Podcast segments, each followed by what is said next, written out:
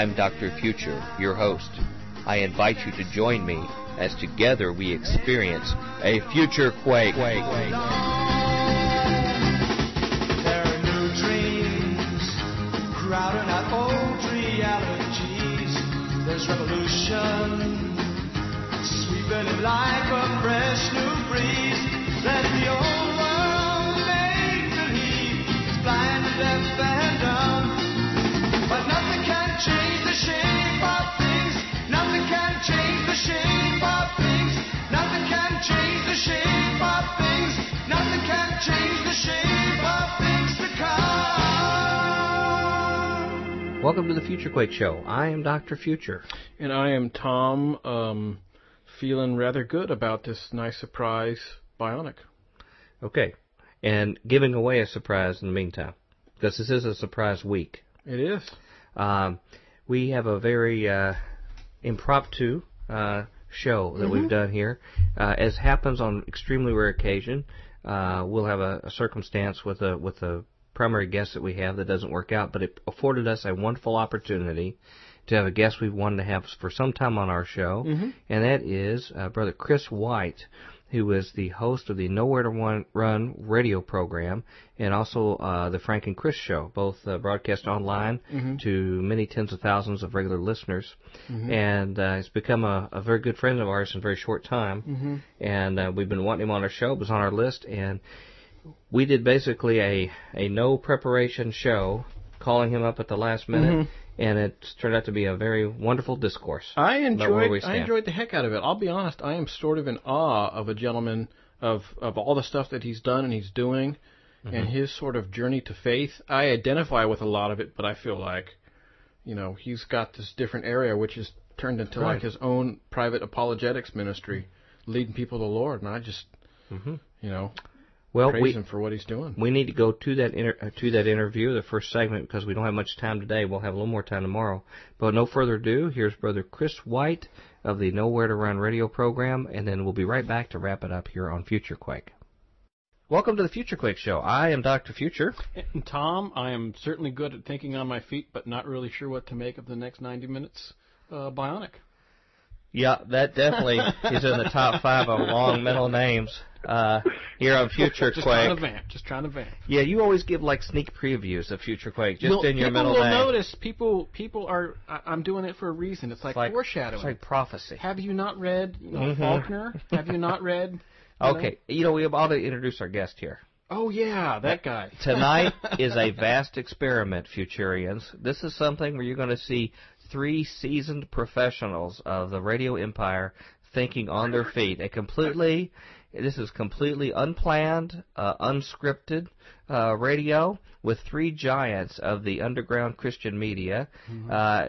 Tom and I. You mean like giant, like calorically? Well, no, not in girth, but in our impact on society. And by the three, I don't mean Tom, Doc, and Pyro. I'm talking about adding our good friend here from the Nowhere to One radio show, Brother Chris White, who's now a guest on FutureQuake. Chris, it's wonderful to have you with us, brother. Hey, it's great to be here. I've been listening to FutureQuake for, probably the better part of 2 years. I always would run into you guys doing research on guests and other topics and stuff, so it's a pleasure to be here. Yeah, going down creepy corners, creepy and murky corners. You should get out more. Yeah. That's what it is, that's what it felt like, especially like right there at the beginning was creeping around and finding things that it was really amazing to me to even find people that were talking about the same kinds of things. So it was something noticeable right there from the beginning. Well, we'll take that as a compliment. Yeah.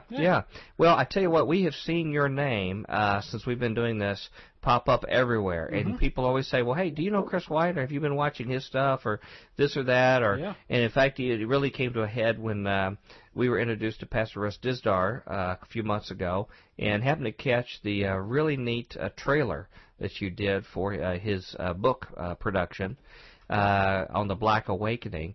But one thing led to another, and I know a lot of our listeners out there now, some of our newest listeners are people who have come on board from the Revelations Radio Network.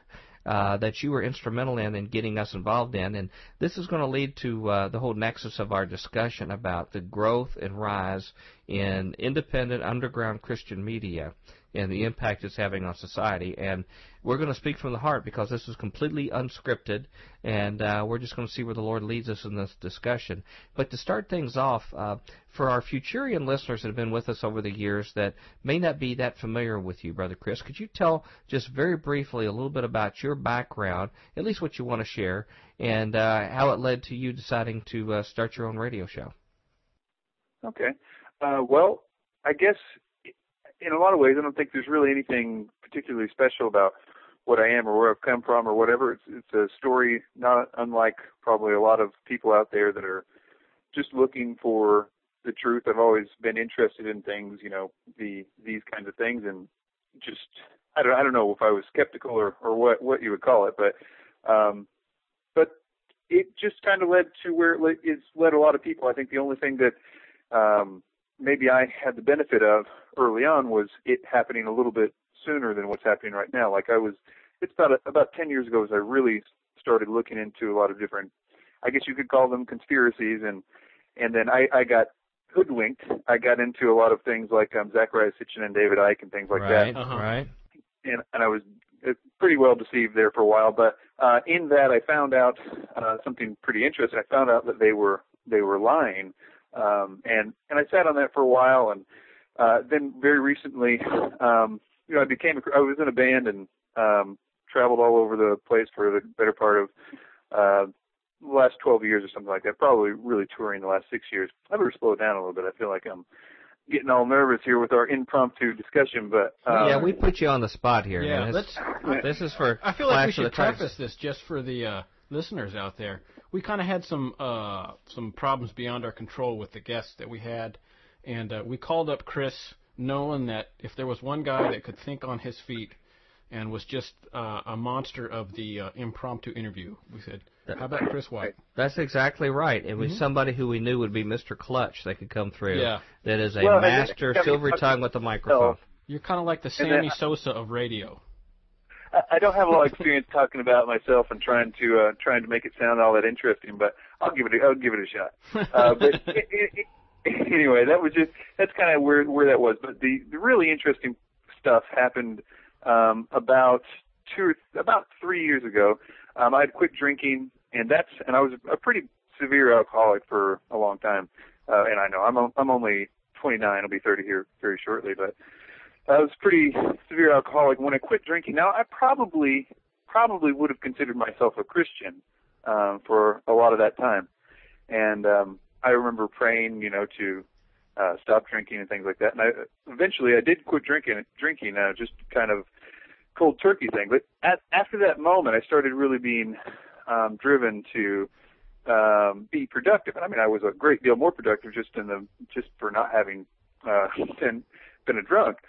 But about a year after that, I remember praying one time to really show me who Jesus was and why it mattered. And that prayer is something God apparently listened to, because it really affected my life and took me to a place where I felt like I was a real Christian. I was on fire for the Lord, and I would have said that that's what it was all about. But then pretty recently, about about a year or so ago, I was really convicted to be baptized, and I had been baptized when I was, young on my own, but it was like in a Methodist church, kind of a sprinkled thing. I don't know, I don't know about a big theological debate or whatever, but all I can tell you is that when I was baptized, I found a house church, and they baptized me and laid hands on me and prayed for me and things like that. And I'll tell you, after that, my Holy Spirit dial was turned up a few notches, and I was anxious to, as Russ Dizdar, you mentioned, points out, everybody that in the New Testament that had been given the Holy Spirit, the immediate thing that they always had was the desire to go tell people about Jesus. And I think that's just it. I mean, that's all. That's what it's about, and that's the only reason. And I do what I do. That's probably it. At the end. That was kind of the same. I kind of had the same experience when I was My story's a little bit similar to yours in that, you know, I came relatively late compared to guys like Dr. Future, you know, to the Lord. And, you know, I remember going to my decide one day, look, I'm just going to go get baptized. And so I talked to a friend of mine. I was in a band as well. And I talked, the guitar player in that band was actually a, he had been a Calvary Chapel pastor for, I don't know, about 10 years. And I said, look, I want to get baptized, but, you know, the church that I was going to, which was a Presbyterian church at the time, like, they want me to go through a class and all this stuff. And I told him, you know, he said, well, go to a Baptist church. It doesn't matter, you know, unless you're, you know, don't go to Mormons or anything, but, you know, between Baptist, Presbyterians, and the, you know, these, you know, Calvary Chapel, just go and get baptized. You know enough about this stuff. You know, so I opened the phone book and found the First Baptist Church and went there and walked in the front door and said, I want to get baptized. And it turned out I ended up talking to the head pastor who baptized me the next week. And when that happened, it was funny. My parents didn't know I was a Christian at the time, and I walked into the front door of their house and said, so I'm going to get baptized next week. Just thought you guys should know. And they both looked at each other for like 30 seconds and said, okay.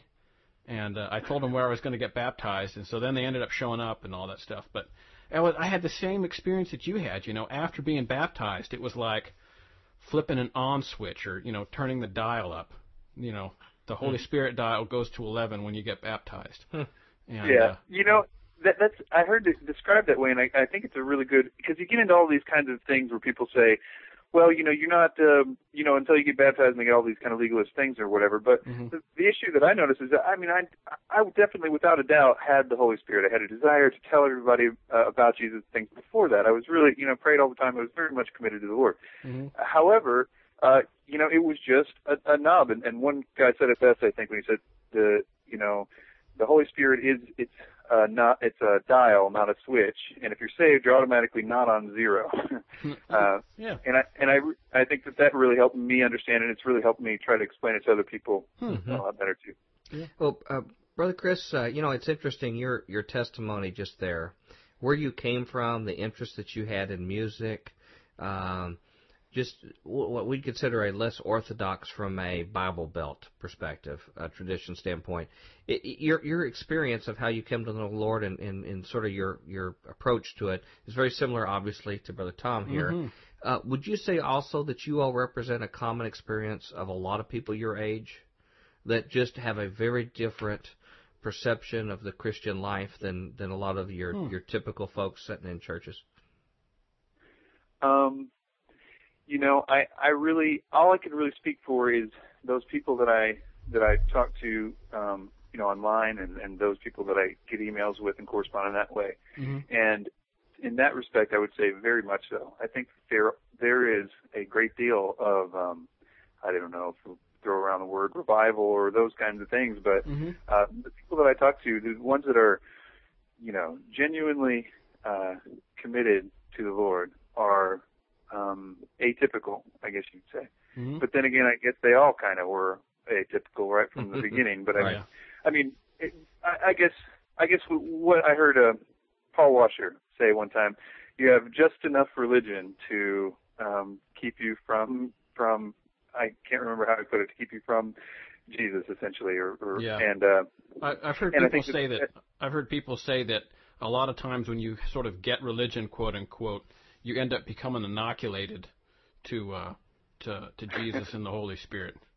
And I've always thought that was a very interesting and oftentimes apropos quote. And it really does come down to, like, just this whole concept of it's like, you know, people like John in the book of First John and James, they were all saying something rather simple, but it seems so weird now to us because we have we've seems like, from my perspective, which could be wrong, that we've kind of done something a little bit different in this time where, you know, they were just saying, hey, if you are saved, you're going to notice because you're going to, I mean, a trail of, you know, good is going to follow you. You're going to, that's the evidence of it. They were giving everybody like, hey, this is how you'll know. You know, once the saved, always saved, they were all about that. But just in case you wanted to know, this is how you'll know. See that if you don't see a changed life and a desire to love God and a desire to tell people about God, you might want to go revisit it. It's not that you were saved and they lost it. It's just that, hey, you know, this is how you know kind of thing. And I think that I see that now with people, and I see it with all the time, emails from people just like myself that, hey, Chris, I used to listen to, you know, Jordan Maxwell and all those guys, and, you know, I Zeitgeist and the whole thing, and they are oftentimes just on fire for God, you know, mm-hmm. and it's great because they understand the way that they got deceived, and they understand how important Jesus is too, mm-hmm. because they know that ultimately that's what everybody's trying to keep them from. Yeah. Why do you think that people? I sound like an old fogey here, but people like your age and Tom's age were particularly resonating with guys like Jordan Maxwell or Alex Jones or people who have exposed the real power structures in the world and sort of turned what we thought is the real order of the world on its ear. Why has there been, or even the 911 Truth movement as well, right. Why have people your age really been attracted to that, and what's been the impact in society, like the different directions they've gone as a result because of it? Well, first I would say that this particular thing is without boundaries in regards to age. I think it generally speaking is getting more young people, but that's because more young people are active online. I tend to look at it like the issue is that this was the first time that there was. It's like Alice Bailey and the externalization of the hierarchy mm-hmm. was best utilized with the advent of the internet. This is the way I kind of look at it. That if this whole thing was ultimately going to happen, there was going to be a push for a world government and things like that. Ultimately, you would have to go from kind of a definitely overt, I mean, a covert thing to an overt. Like right now, we're seeing right before our eyes a change from one type of governmental system to another. Or, you know, there'd be a debate about that. But I guess what I'm saying is that there had to be a revealing of Satan's devices. But he knew that had to come. He knew that the internet would, that people would find him out. So essentially, it's just controlled opposition in a way. It's like jumping the gun on everybody and saying, "Hey, everybody, guess what? Nothing is what you believed, and these people and groups rule the world, and they do all these things." And it's been the first time that's been thrown on everybody, and a great deal of it is true, and it's obviously very impactful.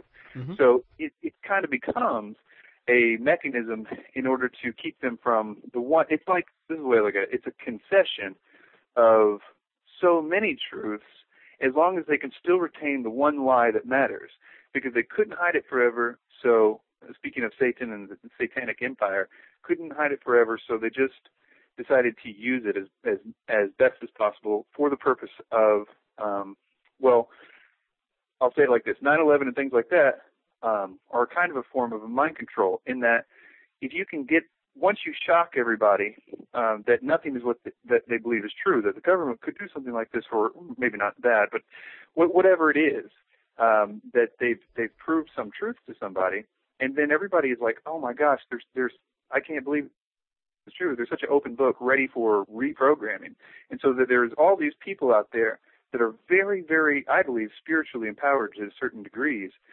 at their very slick, silver-tongued kind of way, that they give people so much truth. It's just like, oh, here's somebody that's telling me truth, and it's just a reprogramming. And the single lie, I was just noticing this yesterday, thinking about doing something about this, is just kind of putting together some video clips about it.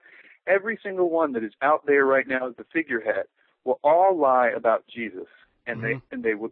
Every other thing that they say will be true, except when it comes to Jesus. It's They all don't have the same thing. Maybe he didn't exist. Maybe he did exist, but he was some sort of magician, or maybe he, was just allegory for this or that. You know, everyone has a different story, but they all, that's where they all, seem to. Right. Anyway. And Jesus prophesied that. He said that, he would separate mothers and sons and fathers and others, and it was all going to be about him. He was going to tear apart families because of who he was, not for any other issue. Mm-hmm. You've alluded to this whole action that has affected a generation, but again, beyond that. But where basically people have said, what you think is going on in the world is not what it is. And as we know, much of it is true, and it's long overdue truth. But along with it, in this breaking of people, in their understanding of the world order, has been challenging what has been taught as far as orthodox beliefs in Christianity. What are some of the actions like that, like Zeitgeist, and what do you think has been their effect on a generation of people? We're not going to recognize how serious that is until the next few years go by.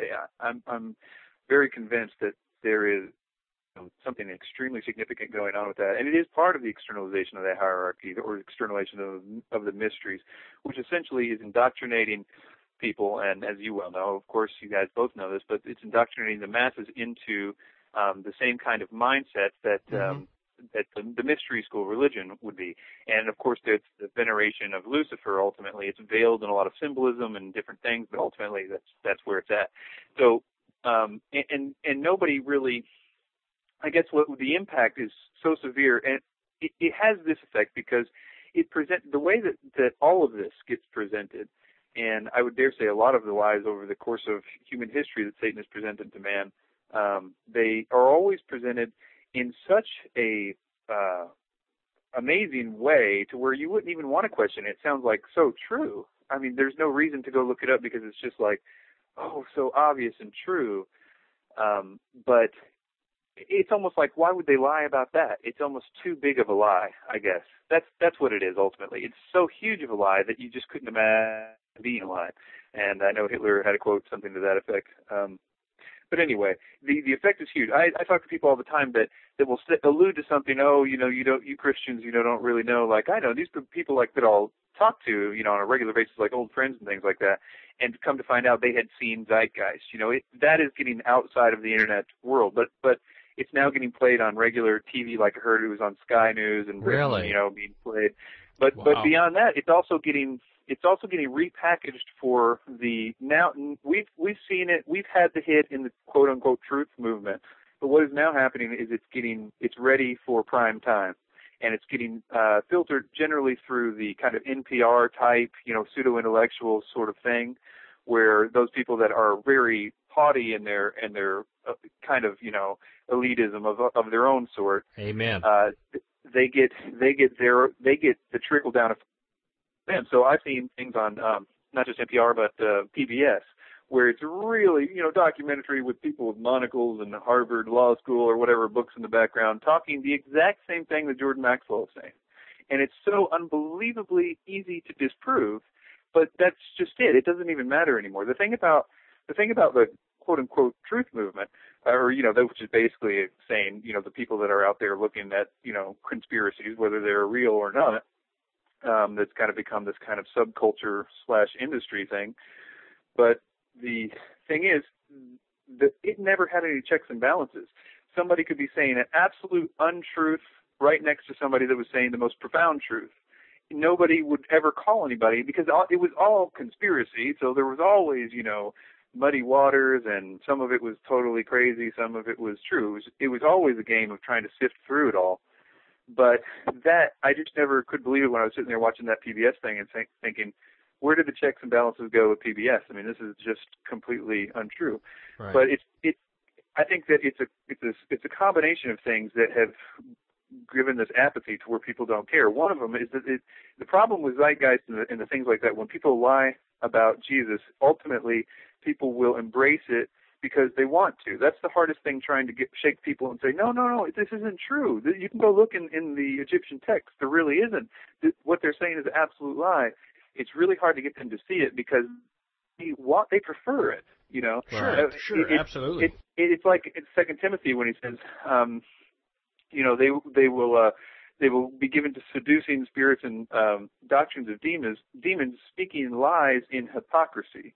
And I think that's a really clever way to put it. I don't know if he's necessarily speaking about something like this, the spirit of Antichrist idea, but speaking lies and hypocrisy really is what's happening. They're telling Christians that they don't know, they're just believing something because they've been told, and they're not questioning it because at the same time the lies that they've been told by this doctrines of demons, it is complete hypocrisy because they believe it because they absolutely want to. Because if they can believe that, then they don't have any responsibilities. They have no accountability, I guess is the proper word. We're back at the FutureQuake Show here with Dr. Future. And Tom Bionic. Neener. You know, we've never heard anybody ever comment on you doing that sound, which is very close to the going in reverse sound. The going in reverse, totally different. Okay. All right. We've never had any emails, so if you all like either of those two sound effects, if you like either of those two sound effects, be sure to email us here. Merv will tell you in just a second. But any comments on Brother Chris White's background? Well, you know, it's interesting. You know, myself, I've been, you know, just sort of wondering where the Lord has sort of led me, and I kind of feel like a lot of times that, like, I'm the odd man out, to say the least. You know, and hearing this early part of his life and this, you know, the background. I mean, obviously, both musicians now called to something different. Right. Big surprise that where there's going to be some symmetry and some, you know, some same feeling. You were Legion, right? I meant that in a good way. You're many other knees that have not bowed down, musician knees. I'm trying to say you all have an esprit de corps. There are many other people like you. Do you want me to paint a picture? I don't have flashcards in the studio. Pyro, would you come in here and explain this? First of all, you're comparing us to, like, the Legion of the Pigs and, you know... No, that's your imagination. I never said anything about the pigs. You said you are Legion. Speaking of pigs, we need to bring Marvin to come tell our listeners how to contact us here at FutureQuake. FutureQuake radio broadcasts are archived at www.futurequake.com, suitable for downloading or streaming, as well as other show information. Email Dr. Future and Tom Bionic at drfuture@futurequake.com. That's drfuture@futurequake.com. Tell us your name, city, and radio station or internet, and if we can use your name on air. Comments on the shows, topics, or guests, or suggestions for future show topics or guests are most welcome. Dr. Future and Tom will discuss selected emails each week during the radio broadcast. Okay, we got to go. We're in late. All right. Bye. Yeah, I save from here. And until then, I hope your future is very bright. Have a good day. Wouldn't you? Bye. Join us next time as we dare to experience another aftershock of a future quake.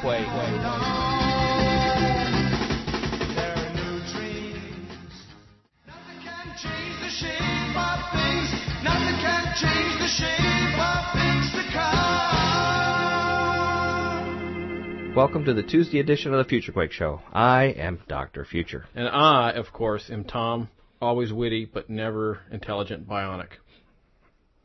Am I supposed to dispute you or not? I don't know. No, you're not supposed to dispute me.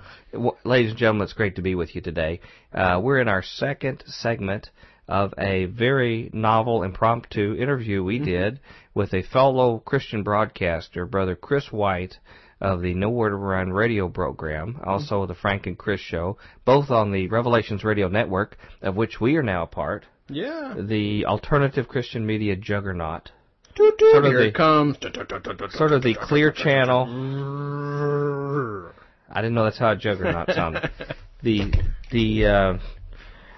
Basically, I guess what you would say, the clear channel of independent Christian media? Yeah, something like that. Salem Broadcasting. Yeah. So.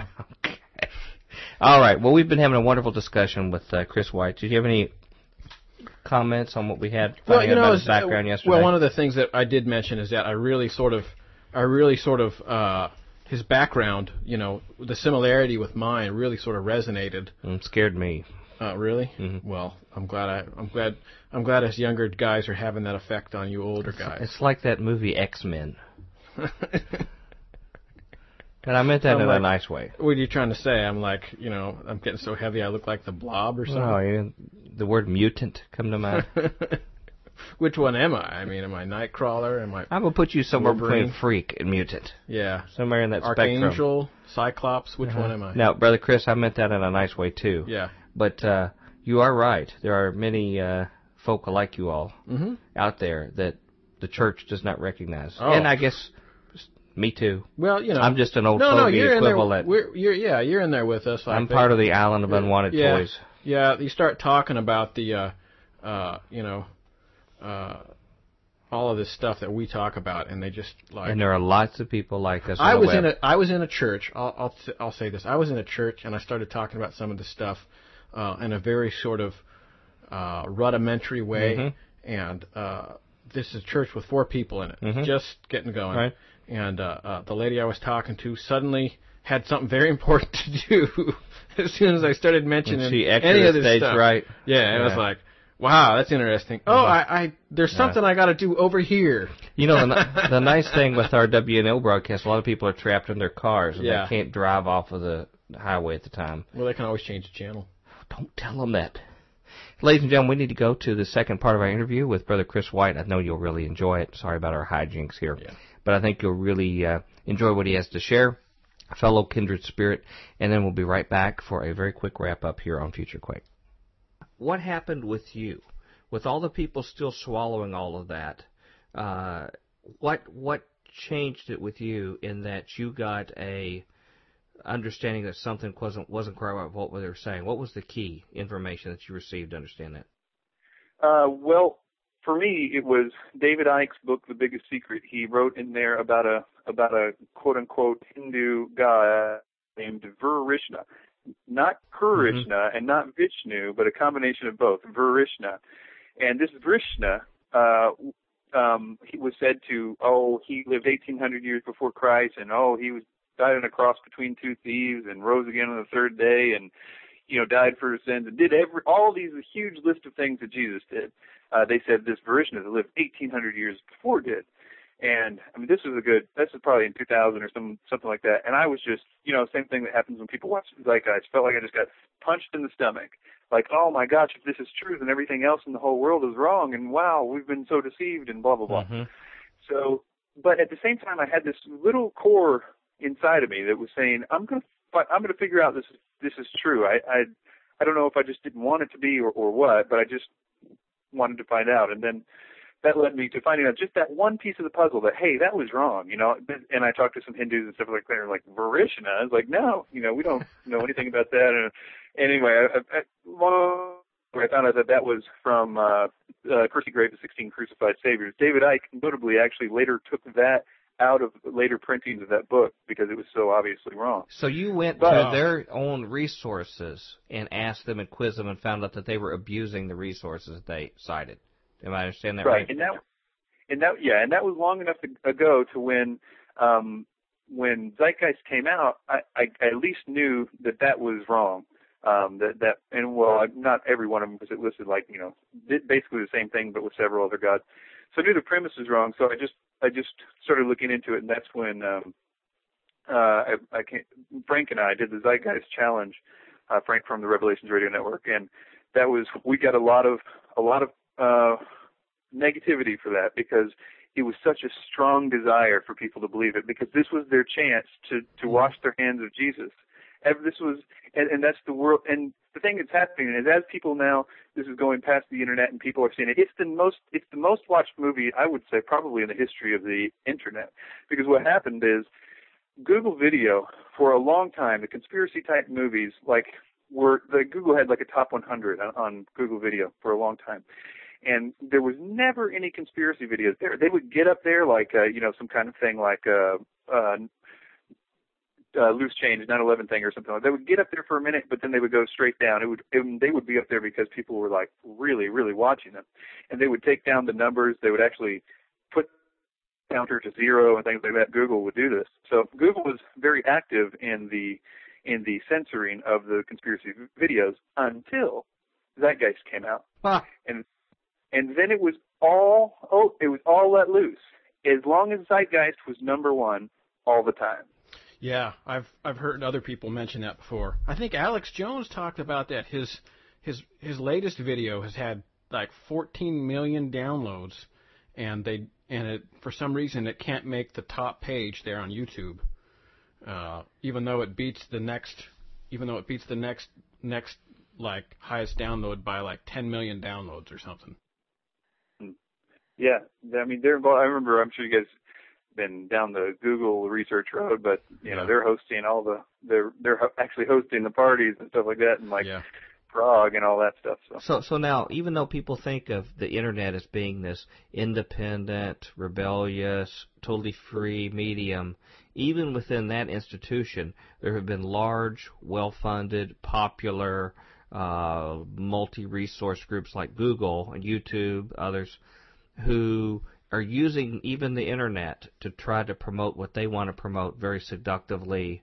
And people have to be really discerning to realize that someone's manipulating even it as well, correct?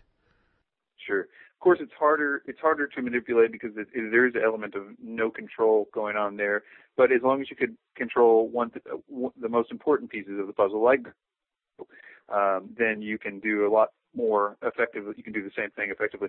Ultimately, it's just the externalization of the hierarchy. I mean, that's why all those pieces were moved, which was in order to indoctrinate as many people as possible into the mystery school of thought, because it's preparation, as Blavatsky and everybody else said, it's just preparation for the world teacher. This is bigger than theosophy, and it's bigger than all those subgroups. It's the whole, everything that Satan has control of, preparing everybody for the Antichrist. And so that's what the spirit of Antichrist, or part of its job, is doing. And I know that it's a specific spirit that's actually deceiving people, because I get a lot of those emails from people that have that. At least if they're contacting me, they have like a desire to fight at least, and that's good, I guess, in one sense. But it's really hard to break because it is a spirit, and that's. Well, let me ask just one more question about something of the folk of your age who have grown up immersed in this culture of questioning what we know about our own worldview and how the world runs and who's in charge. There are some people like yourself who have retained a belief and understanding of what we would call Christianity, but there's another segment that has still rejected much of what we consider orthodox Christian religion, that have gone into something called the emergent church. What are your thoughts on it as far as the path that they have taken to have some kind of guise of pursuing Christ, but has sort of thrown out all institutions, all even some primary doctrines, and has started from a clean slate? Any perspective on that? Well, just the limited experience I've had personally with some people, I don't see evidence of the Holy Spirit there. But that's just, I'm sure that they're aware. The issue, I think, primarily is that, the Holy Spirit can work in just about any kind of situation. And I just see that there is this, fulfillment of that prophecy, speaking of the church, when he said that they shall have a form of godliness, but deny the power thereof. Right, yeah. And that's just what I see as far as not just that, but that's just a kind of a packaged, well, it's a good system. Mm-hmm. But would you agree with me that in some ways there are some things that they're doing, questioning some of our institutions, even the church, that should be questioned and are healthy, but they can be taken too far when we throw away fundamental tenets about the baby out with the bathwater, about the resurrection of who Christ is and those kind of things. Right. Yeah, that's just it's Satan's MO. If he can get, it's like he just plays damage control the whole time. And if you figure this out, let's too far, or let's just do this, let's take it too far, or not far enough. He's there around there. I'm always reminded of that that movie, The Devil's Advocate, where at the end of it, he had figured out that he took the high road or whatever, and he wasn't going to be taken that way, and then. The movie ends with Satan just waiting for him at a new juncture, playing on a different kind of, thing. But that's just, I guess, there's so much to question about a lot of the things. But I think that ultimately it's just so simple as far as being spirit-led. Just praying for the Holy Spirit. That dial gets turned up, and it doesn't matter. You get thrusted in the right direction as long as you that's the one thing you need, is just love God with all your heart, mind, and soul, and I am just, nothing else matters. You will be convicted to get out of a thing or get into a thing or go get baptized or do whatever you need to do as long as that dial is on 11. Well, Brother Chris, I got to ask you, since you've had such an impact on the radio front, since you've tackled this yourself and built a large following, what was it that motivated you in your struggle and growth and knowing the Lord to finally say, I want to start a show? What motivated you to do it, and how did you do it? Well, I at that time, I was really almost sick, I guess sick with the idea that there was so much that I felt like was going to happen as far as deception, that they were going to use the alien thing in some way, that I didn't quite understand it. I didn't have a lot of stuff figured out, but there was that I understood enough to want to warn people about it, and I felt like I would never have enough time to say all the things that I wanted to say, and I felt like I needed to get it to everybody, but I felt so helpless, and it was just one of the most amazing things was the other day thinking about a lot of that, and looking back at some of the videos that I've done and stuff like that, and seeing that I did it. I told people, you know, those things that were such a burden to me that I felt like there was no possible way that I could ever warn people. And I feel like at least I know this. And when I look and I see that, you know, videos are getting taken down, and I see that, you know, I'm not having as much impact as I would have hoped, or what, any of those things don't bother me, because I know that the seed is planted, and really at some point it's out of my hands. You know, I mean, that as long as people continue to look for truth genuinely, then they're going to find it. Jesus says, "He who seeks finds." Right. Right. Yeah, and I think the truth resonates when it hits them, like, and everything else seems like a journey until you find Jesus and find out how it works. I mean, that's just where the trail ends. So anyway, I think that it's prepping people a lot of times. I think too, I just to kind of go a little off topic, it's prepping them for this you know, possible times of trouble too, is by kind of having people kind of pass through the fire of this deception. On the other end of that, they are a lot more on fire than just being well churched could have ever done them. You know, they recognize how they were deceived. They recognize that it was important enough to try very hard to deceive them. Mm-hmm. They see the types of ways that they're being deceived and the focuses of that deception, and they see the things like, depending on where they were coming from, whether it be New Age ritual kind of things or Satanism or anything like that. They understand spiritual warfare from the other side too. They understand the seduction of trying to get people to do rituals, and they understand why they want them to open doors and things like that. So it's just it's really the best thing that could happen in a lot of ways for kind of getting the church ready to be real. Well, you mentioned deception, and you alluded to some of the nature of those. What are the major deceptions that you were referring to there that you're thinking about that are the biggest concern? I was just thinking about this today and praying about it, and I was just watching. It's mostly as far as deceptions, I guess. It's just the many ways that they are being deceived about Jesus and the Bible, both of which probably the Word, I guess, probably one and the same. That they are just, and God. I mean, they're all the same. Hey, but the thing is, it's just. There's so much. There's so many different takes on it, but it's just this onslaught on these people. These poor people are getting the kitchen sink is being thrown at them as far as don't pay attention to God, don't pay attention to the Bible, don't pay attention to Jesus.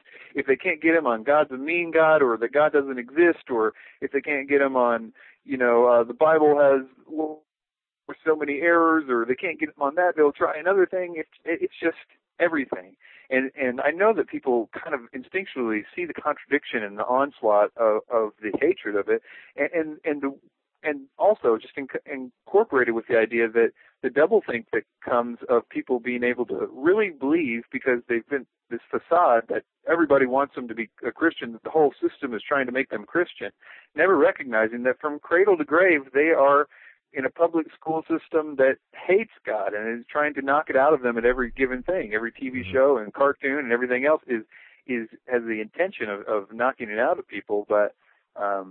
It's funny you mention that, because here we have, in the last number of hours, we have a headline on Drudge of an announcement of a missing link they have found that they believe proves evolution. Which will try to push their emphasis that we were not created by any God. Just recently, we're seeing a movie trailer of a movie that's coming out that's at Cannes Film Festival called Antichrist, where, as I understand it, the theme was that basically these people discover that Satan created the world. And the whole point is that Satan, you said it, Satan created the world, not God. Not God. And these things are becoming commonplace. Yeah. But Chris, back to your point with the radio show. What made you decide to do a radio show, and how did that come about? Well, I know what it was. It was actually at the time I started a company called Conspiracy Closed. And when was that too? Clarify when all this sort of came about. I think that it was in probably mid to late 2006. I started Conspiracy Closed, which was conspiracy theory themed T-shirts, and and basically what I did is I went around to a lot of the conspiracy places and I gave away a lot of conspiracy T-shirts to a lot of the conspiracy people out there. And one of the people that I made a connection with was Rob Revere at the Revere Radio Network, where they're kind of like the kind of bad boys of talk radio, you know, lots of cussing and carrying on there. And so I was kind of like, I don't know, this is kind of, I don't know. It's a long story, but that's where it all started. And then I just said, Rob Revere, who I said is a Christian, and I said to him one time, because I was already advertising. I guess you could call it advertising there. I had given Rob every shirt that I had, as far as every design, and he let me put my banner on the site. And so, but anyway, so I listened to a lot of it there, and then I just started doing a show. I asked him if I could do a show, and he was like, yeah. And then that quickly grew because of I guess being accountable for the first time of all the stuff that I thought I knew about conspiracy theories and so on. All of a sudden, when I was talking to people, I actually had to make sure I was right about a lot of it. We've never felt so led to have to feel we were right. That's never stopped us from doing a show every week. Right, wrong, who cares? We just need something for next week. Yeah, Brother Chris, you may not know my my life verse out of the Bible. It's Job 42:3. I speak of that which I do not know. Right. So that's my life verse. So anyway, you confront this challenge now that you have your own radio show. But why did you want to do a radio show? What was it that you wanted to talk about, and why did you feel like you were the person to do it? Well, you know, the first thing I wanted to tell people, and I think it probably started with just one particular aspect. That is this, that, and this is going to sound, I mean, really far too conspiratorial, I guess, but there was Zecharia Sitchin had been implicated by a woman named Arizona Wilder, who had been a multiple. She herself was clearly still suffering from a lot of effects of it. She was still unhealed, I guess you would say. She had multiple personality disorder, is that what you're saying? Right. Yeah, okay. But anyway, a long story short, she had these just crazy visions, as reported by David Icke, because I told you it kind of got started on this. And there was this never-talked-about thing that she actually implicated Zecharia Sitchin as being a part of these rituals, and which was weird because, there was this long thing that I guess, because Zecharia Sitchin, I guess, had really hurt my faith so long ago. I don't know if there was any faith to hurt, but he really made me reject any notion of God when I read his books and things like that. So I guess I had a grudge against Zecharia Sitchin. And so I wanted to show people that not just that he was being implicated as being a part of this group, but that the reason why that aliens genetically seeding man would be something that the big bad Illuminati would want us to believe, not that we were renegades for finding out, but it was important for us to recognize that it's something they wanted us to believe, because in that would allow for a world religion if it was ever played to its fullness, and which is that you could have intelligent design and you could basically say that get rid of God if aliens seeded us, and with that it would do everything. It would create a world government. It would create a world religion, and it would just explain everything. And so I guess I wanted to explain to people that. So when I found Michael Heiser, I was like, okay, it's already been done. SitchinIsWrong.com. I was like, oh, good. And so then I just felt for a long time that all I just wanted to do is tell everybody about Michael Heiser. You know, I was going on all the conspiracy boards and like, SitchinIsWrong.com, just trying to tell everybody about SitchinIsWrong.com. And so I guess in a way it was that I, It was that. I think it was me lashing out at Zecharia Sitchin and his deceiving me. Okay. So that puts you on a crusade. Right. Why did you feel like you were ideal for radio? Oh, I don't know that I ever thought that or whatever. I don't know. I can't say that I don't ever think I really thought that. I just, it was something that I could do, I guess, and I felt comfortable doing. So it was a way. I actually felt for a long time that I was not doing enough because I would look at the videos like on Google Video and stuff like that and think, if I could only do that, but my thing was I just don't know how to do that. I guess, well, this is what I'll have to do. I'll do audio. There's certain people that listen to radio and podcasts and things like that. That's just how I'll contribute to all this. If they find it that way, they don't. And then it all happened with Michael Tsarion, the first time I ever had run-ins with him, and I just was doing a show about him, just called The Many Mistakes of Michael Tsarion back in 2007, where I felt really, really burdened just to do that. And that was the hardest thing that I ever did up to that point. But anyway, it was after that I did my first video because I felt really burdened to show people this thing that I found. And after that, I was like, hey, that was easy. And then just started making really bad videos ever since. We're back here at FutureQuake with Dr. Future. And Tom, slightly long-winded, but overall slightly funny, Bionic. Well, at least it's slightly. Slightly. We talk a little bit about, we're just getting more into the radio experience there toward the end of the show and different shows that are on. What do you think about this whole emerging thing of these alternative Christian radio stations? Some people would say it's just some kind of curiosity of the internet. I have a theory about the way God rolls. God does stuff that people don't expect. He picks people that you just go, no, dude, there's no way. There's a pastor in our... So there's hope for us, then, in other words. Yeah, okay. A lot of hope for us. There's a pastor that I know that spent 18 months in a mental institution because he thought he was an orange. God picked that guy to go. He thought he was an orange? Yeah, he got some Satanists, took him and drugged him, and then told him he was going to die, and then he thought he was dead, and then he thought he was an orange. Spent in a mental institution, and God healed him of all that, and he ended up going and getting a PhD in theology and now leads a gigantic church and is a great, great Bible teacher. Sweet. Yeah, so the point is God rolls. And this is just another case of God rolling. Like radio, it's, terrestrial radio, all these people are out there. God's going, I don't need terrestrial radio. Watch this. It's like, foiled again in a way that was totally unexpected and so perfect. Yeah. So I guess the real motto is, aren't you going to do that too? What? Aren't you going to do that? Sorry about that. Yeah. That was a very seedy comment. I shouldn't have made it. Speaking of seedy, Merv, would you come in and tell our listeners how they can contact us at FutureQuake? FutureQuake radio broadcasts are archived at www.futurequake.com, suitable for downloading or streaming, as well as other show information. Email Dr. Future and Tom Bionic at drfuture@futurequake.com. That's drfuture@futurequake.com. Tell us your name, city, and radio station or internet, and if we can use your name on air. Comments on the show's topics or guests or suggestions for future show topics or guests are most welcome. Dr. Future and Tom will discuss selected emails each week during the radio broadcast. Okay, we're way past. Okay, sorry. Okay. Come back tomorrow. We start the second half of our interview with Chris White. Until then, we hope your future is very bright. Have a good day. I'm good. Join us next time as we dare to experience another aftershock of a future quake.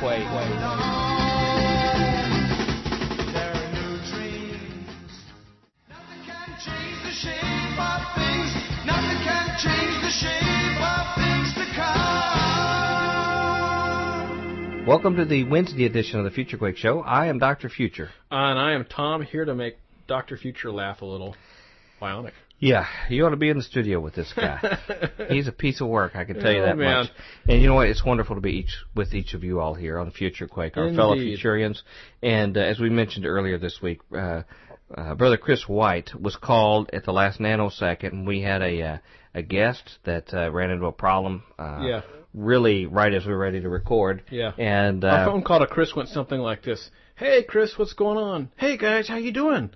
Well, we'd like you to have you on FutureQuake Show. He's like, great, when can I do it? 30 seconds. Right. That's right. And it's one of the best performances of someone without a script ever. Of course, we were flying without questions as well. But he gets such high marks in my book for just everything that he's done and how well this interview went. I am sort of in awe. I'm in between, like slightly envious and jealous about how well he's done. If one day I could ever earn that.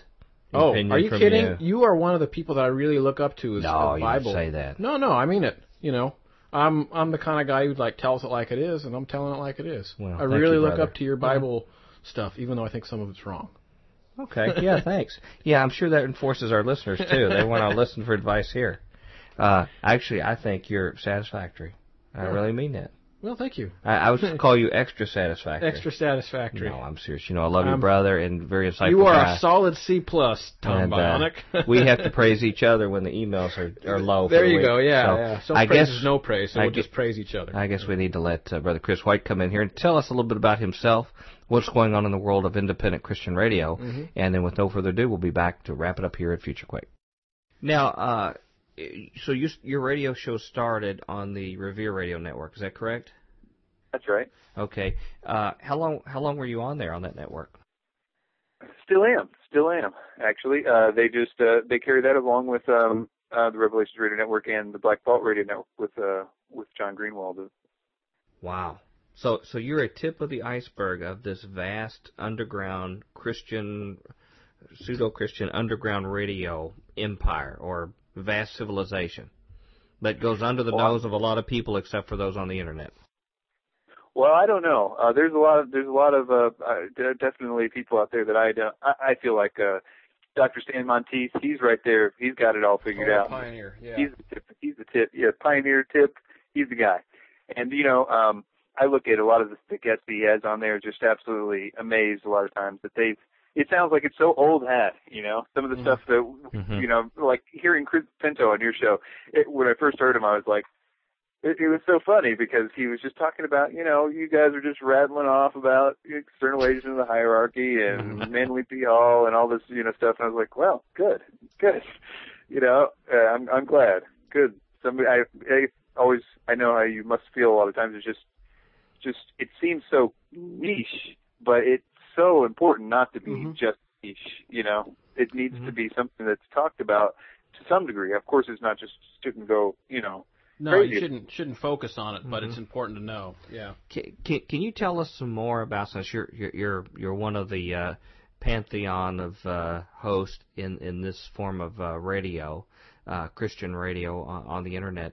Can you tell us about some other spheres or types of shows, just to give us a feel for our listeners of the breadth of what's out there and what's having an impact? Sure. Well, I guess what I think really is having a good impact, and I'm glad to see it. It's not necessarily the shows necessarily, but the Ancient of Days kind of thing seems to be something that people. It's a good segue for so many people because so many people are, and I'm speaking of Guy Malone and the conference that you're going to be attending and things like that, the Christian answer to the UFO kind of phenomena. And I think that incorporates so many different things like sleep paralysis and stuff like that. I really feel that is making one of the bigger impacts for Christ because everybody is in one way or shape or form seems to be susceptible to deception regarding aliens because I believe personally that the only reason that it's been so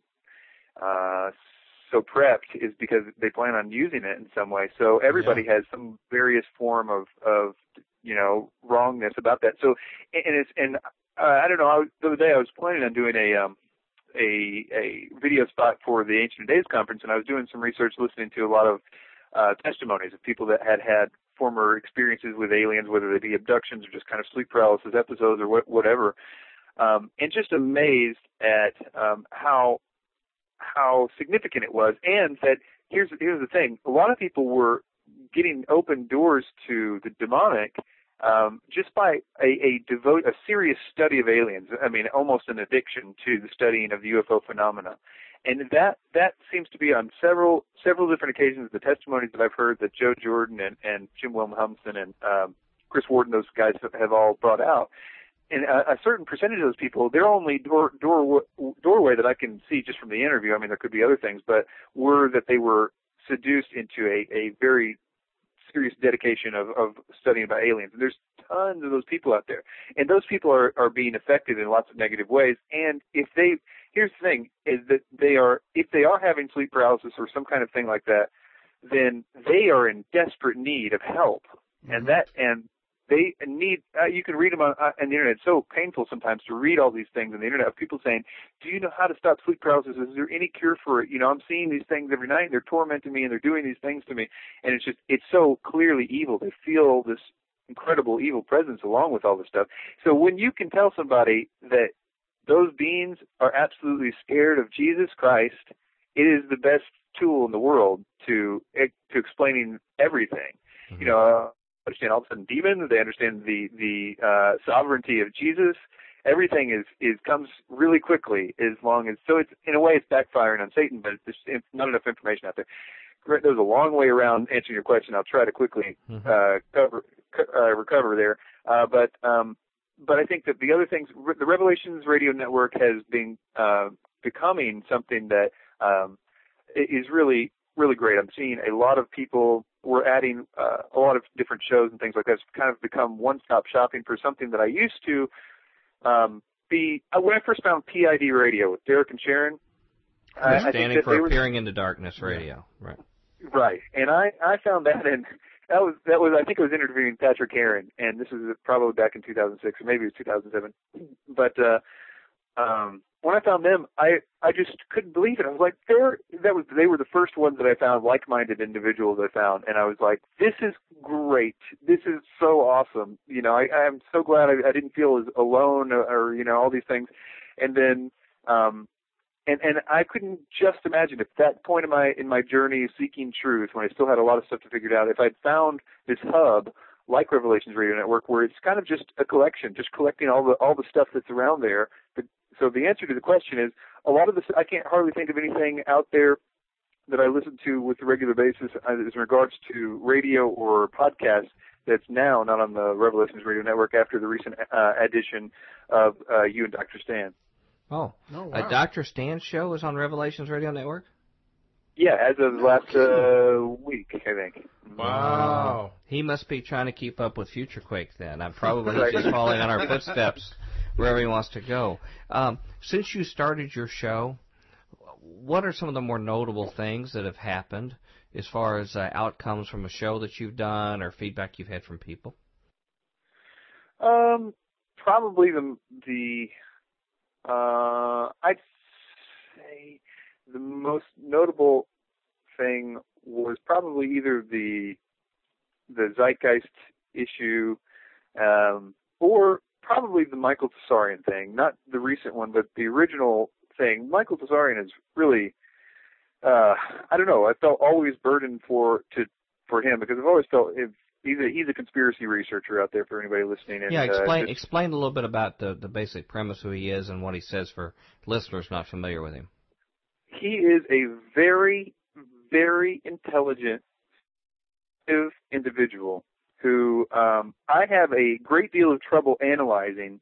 One, because it is really hard to sit through, because it's a picture perfect of kind of an accumulation of not just Blavatsky and all the stuff that she said and Alice Bailey and the whole theosophy line incorporated with the best of the rest of the lies in regards to Jesus. Of course, he has the general conspiracy stuff that's pretty more or less spot on, but I think he's kind of intended for the kind of the intellectual truth seeker, but in that he gives away a lot more truth about the spiritual world, which is dangerous, because what he does is he then takes that to the next level and says that it's about ritual and it's about magic. We can beat them via learning this occult way.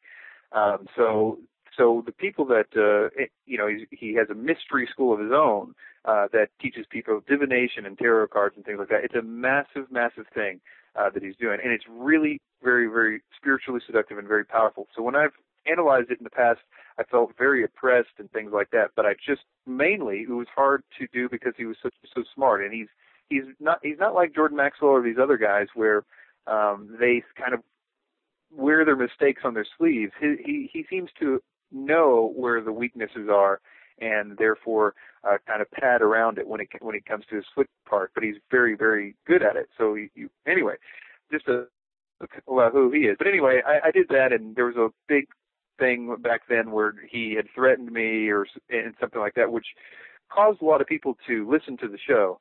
And when they did, it was probably the biggest series of events that started happening as far as I think being able to reach out to a lot of people who were deeply involved in the occult, and that got me more interested in those kinds of things, and I started to have a burden for those kinds of people, and then finding Russ Dizdar and things like that was just then that was the last piece of the puzzle, I felt like, for me, because Russ Dizdar, when I found him and I found out his deep burden for those that have been in the occult and things like that, and how he applies it, and he's a just very productive individual, and he's just been a role model for me ever since. I've taken a lot of his courses, and I felt really, really burdened to just point to him. And even at the end of the last Michael Tsarion movie, I just said, if you want to know about, you know, it's basically saying, hey guys, I'm talking to his devotees and things like that, and people that follow him.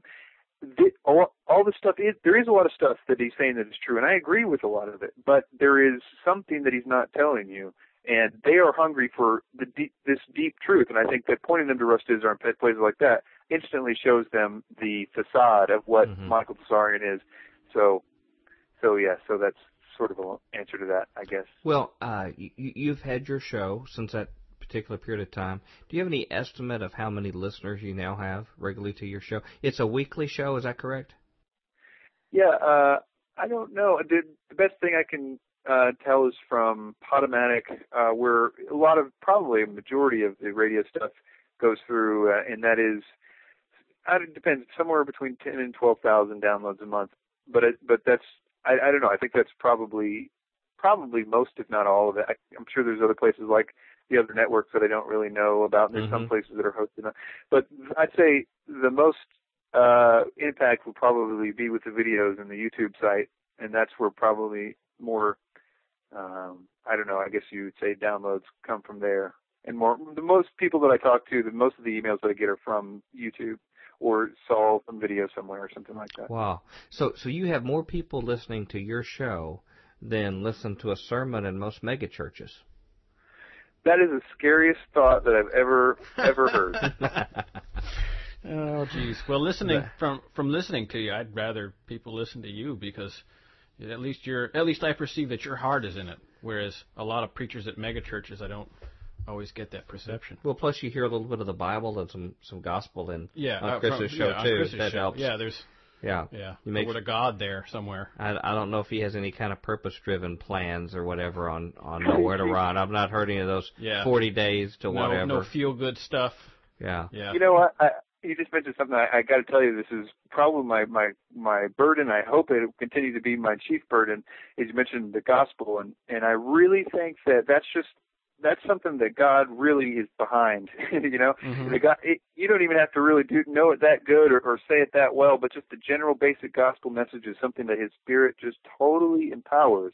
It's like well beyond our intellect or whatever. And I really, I'd say right now my burden is trying to figure out a way to present the gospel in some way that's just, I guess, I don't know, just package it and just, you know, everybody should package it in their own way. I mean, that's just all evangelism is. Here's the gospel, you know, and if God convicts them, then He does, you know. But I don't know. I want to try. I think if there's any project that I'm working, you know, that I'm really trying to figure out right now, it's how to do that, how to just say the gospel. I was just got back from a funeral yesterday, and the person that had died was one of the only people that I had personally witnessed to in real life. I get emails all the time that say, you know, your videos are, you know, it was your videos that, you know, led me to Christ, and then I gave my life to Christ. I get that on emails, but very rarely do I actually somebody that I've you know, actually talk to. And he was about the only guy that I can ever say that I did that to. And it was so interesting to me because when I said it to him, I just didn't know what to say. I just came out of my mouth and was like, man, what you need is Jesus. And you know, and he said, you're right. And he just broke down crying. I was like, well, that was easy. That's weird how that, it's weird how that always, you always get some type of crazy reaction when you say something like that. I'm going to cut you off. Go ahead. No, that was pretty much it. I mean, we talked and we went over it, and we later on prayed and got a lot of the details worked out. But that was the moment, you know. And I guess my point is that that all we got to do is just bring it up. You know, it's so easy. It's all God doing mm-hmm. the work, the heavy lifting there. And I was just anyway. So I was at that funeral and thinking, my gosh, you know, there's so many of these other people that need just to hear the gospel, and the preacher that was at this funeral, it was like, so I spent the majority of the time praying with all my heart that people could hear the message despite the preacher. You know, it was the most turn you off kind of thing. I had my head down. I guess people thought I was crying or whatever. I was just playing, please God, let them hear this. Yeah. You know, just somehow get this to them because it was the most you know, crass thing, you know. It was very, very turn you off kind of thing. So I don't know. You know, this whole story is sort of a microcosm of what I see that's going on. Mm-hmm. So many people have thought, if I could just get my neighbor or my relative to hear this great preacher preach, or if I could get them to this crusade, or if I could get them to listen to this tape or to this or that or whatever. And maybe there was a time and a place in society when that was the main way things happened. It just doesn't seem like that's cutting it so much anymore, whereas it takes a good friend of somebody to say, what you need is Jesus. You know, I'm not a theologian with a lot of degrees. I don't have somebody paying me a lot of money to get behind a pulpit. I don't have all these things, but I know Jesus. And in my own struggling, imperfect way, all I know is that that's where the life is. And it seems like that is resonating more with people. And that was just sort of what I see from your story you just said. Is that is a difference of what is happening over and over and over again in society, one person at a time. And if there's one thing I could say to anybody that's out there and like me who has a hard time doing it, I would say that it's really not as hard as you think, because God, I think, has everybody that's a Christian believer. I mean, they will bear fruit, and I think that God has people in your life that you know are your responsibility, they're yours. It might not be up to you to like go, you know, evangelize to the world, but there are those few people that you can just think about right now. You know who I'm talking about, and those people are your responsibility, and in some way, maybe they're not, but I think that God puts people on your heart, and everybody that I know personally knows who that person is, even if it's just one person. And for me, this individual was that person I always felt burdened for, and I never really understood why, and now I kind of do. That's amazing. Well, what other kind of feedback have you had? You mentioned some people said that they found Christ from your videos, and your radio show. What are some other range of responses that you've had from people? Well, I think that a lot of what I get is either that they have you know, they're thanking me for that, or they are very mad and they maybe not mad. Some of them are really more, and I encourage this in some of the videos, and I've encouraged them to just email me a list of their questions or their grievances or their problems, or in some cases they're just really mad and they want to show me, you know, how stupid that I am, and they regale me with this whole, you know, Jordan Maxwellism that they've, you know, acquired over their tireless research of watching videos, which I can't say that's pretty much how I did my research too, but anyway, the thing is that I've found that answering those people with as much compassion as I now actually genuinely feel. I think for a while there I was kind of just faking it until I was making it, but now I really do. I feel that, you know, they've, and this is true with Satanists and everybody else. They've all, no matter what they're doing, no matter how bad of a thing that they are doing, they've all just been deceived. Nobody would willingly fight Jesus if they really knew who he was, and And so everybody's been deceived no matter what they're doing. So I try to think about it like that, and I find that when you send like an audio to somebody and answer their questions as best you can, I really like doing that too, because it keeps me sharp when they have a new thing that I don't know about, some kind of contradiction or some odd thing. You know, I get to go look that up, and then I have that, you know, too. So I think apologetics has probably been my personal focus. I think I've done, you know, I was looking at the audio files I have on my server the other day. It's like over...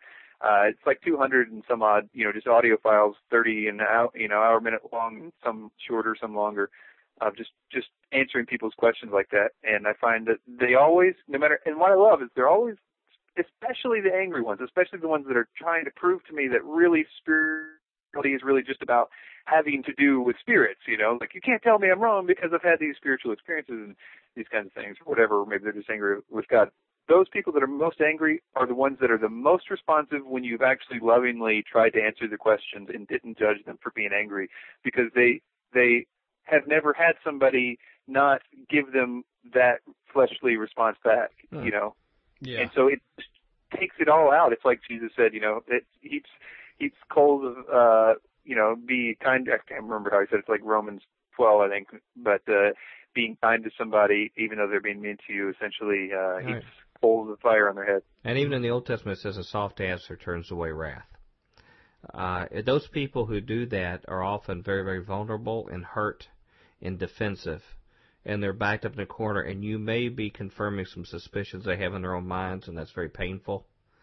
But that is an opportunity to minister that you have, and obviously you're doing that.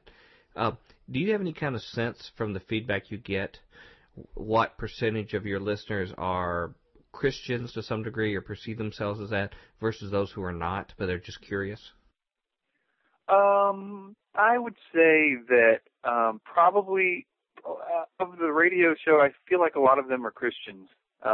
Rarely do I, well, no, yeah, I'd say a lot of them are. With the YouTube thing, which is probably more of a response, it used to be a lot more when I had before the last YouTube account got taken down, I was really doing, I mean, it was a lot better. I felt like it was such an opportunity. I had all the 2012 stuff that I had done was like number one.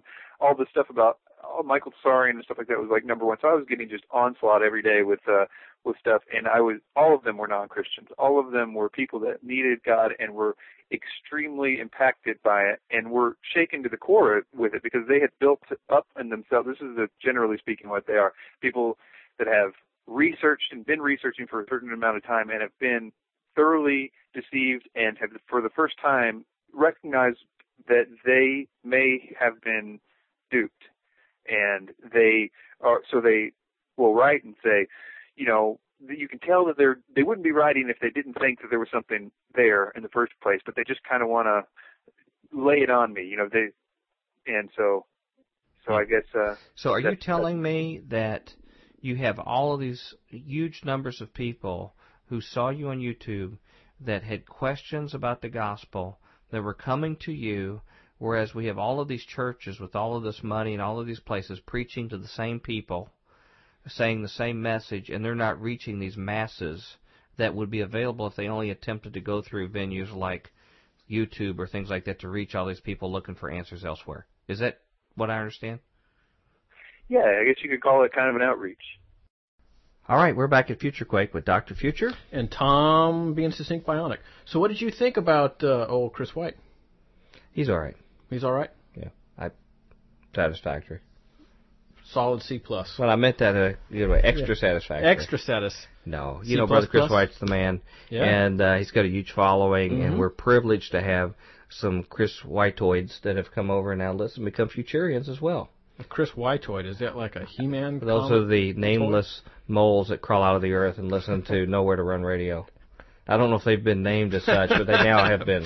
It's a Chris Whiteoid. Yes. Yeah, going to have to go to Home Depot and get those things out of my grass. They're just droids that come out in mass, but their eyes just bored out. Don't listen to them. We love you guys. You know, since they just listen to the Internet, they don't actually have eye sockets. There's no eyes because all they need to do is hear. They have enormous ears. That's kind of like me and you, though. Hear. I mean, you know, I don't get out that much. Yeah, well, that's true. I'm a little on the pale side. But anyway, we're out of time, so we need to bring Merv in to tell listeners how they can contact us at FutureQuake.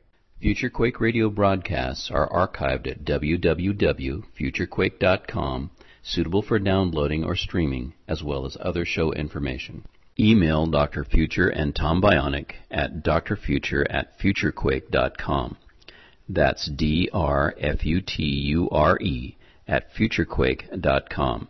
Tell us your name, city, and radio station or internet, and if we can use your name on air. Comments on the shows, topics, or guests, or suggestions for future show topics or guests are most welcome. Dr. Future and Tom will discuss selected emails each week during the radio broadcast. Okay, that's all she wrote. Any comments? Come back next week, folks. We'd love to. How about come back tomorrow to listen to the end of it? Well, anytime you want. Yeah, hear the conclusion of our interview with Chris White. Until then, we hope your future is very bright. Have a wonderful and blessed day. Ciao. Join us next time as we dare to experience another aftershock of a future quake.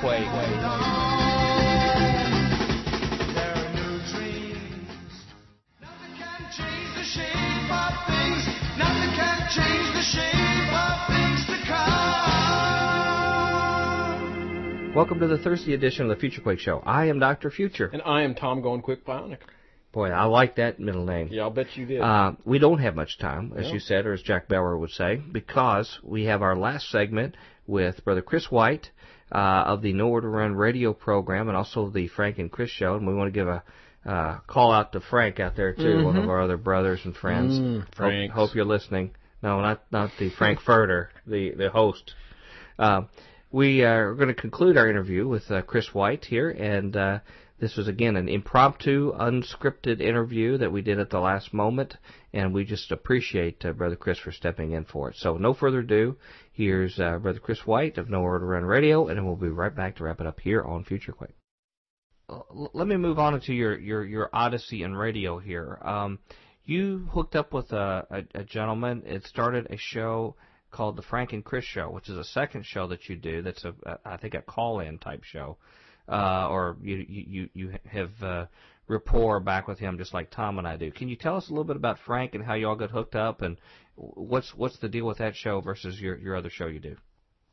Sure, Frank is probably my best friend nowadays. We see a lot of things eye to eye about stuff. Basically, I think it started out where he had a listener that I listened to both of our shows, and that person contacted Frank and said that he should. I think they had, at the time, they had kind of like a social network thing going on, and I think it's still going on. It's called Faith Speak, and just wanted to know if I wanted to join there, and I said yes. And he had kind of like a collection of podcasters there. It was me and him and Smart Faith, and we just that's all. But then Frank one time, actually Rob Revere from the Revere Radio Network, had called me up one morning and said, "Hey Chris, you should do a live show. There's so many people that basically want a piece of you, basically, and you should do a live show. It would be really entertaining to have all these people call in and give you a piece of their mind." And I was telling them, I was like, "Well, I don't really think that a live thing is quite my cup of tea," and all these things. That's funny. And later on that day, it was Frank that had called up and said that he was thinking about doing a live show and wanted to know if I would do it. And I think he actually emailed me that. And I was like, I think you're planting the seed or watering the seed or one of them, but let's do it. So we just started doing that, and we've it's just been a good time, and we read the news a lot there, so it's really easy to get into the doom and gloom of the whole situation, because so many terrible, crazy things are going on right now in the world. But I think it's just trying to keep it all in perspective as we do that, and just it's been growing as far as the good thing is that there's a chat room there and people can kind of interact, and a lot of people have grown to be lifelong friends and things like that from the chat room. So that's been a really positive thing. So do you get a lot of flack from some of these listeners challenging your positions on the live part of the show? No, I haven't had. I don't think I've yet to have. I mean, we've had people call in and disagree and things like that, but nobody has called me from that area yet. And I'm really kind of at this point disappointed. At first, I was like, oh no, they're gonna all call in and want to fight. But no, nobody has, and I think it's good. I would welcome it. I really would, because but I'm afraid sometimes.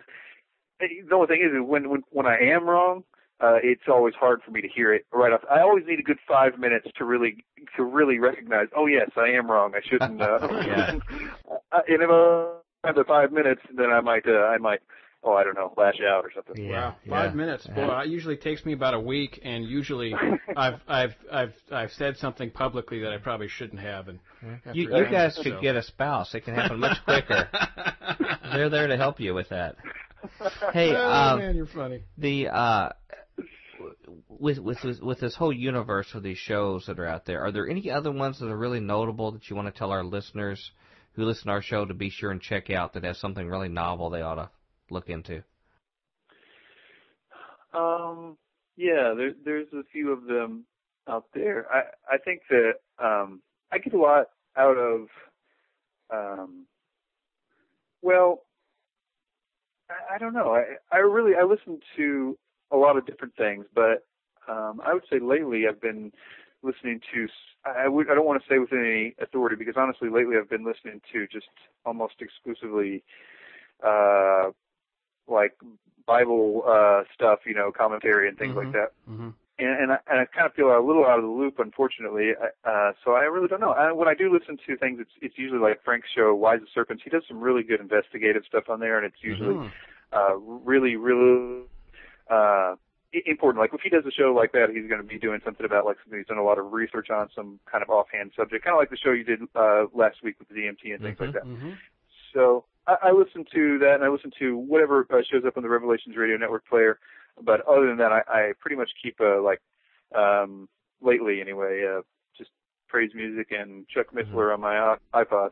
Yeah. Well, now, and this would be a speculation on your behalf, but given what you've observed being rubbing shoulders with all these groups and watching them, what would be your wild guess of the number of listeners to shows that are like this across these different networks or independent shows that offer sort of an independent, underground Christian talk environment of these topics, prophecy and related things? How big an audience do you think is out there?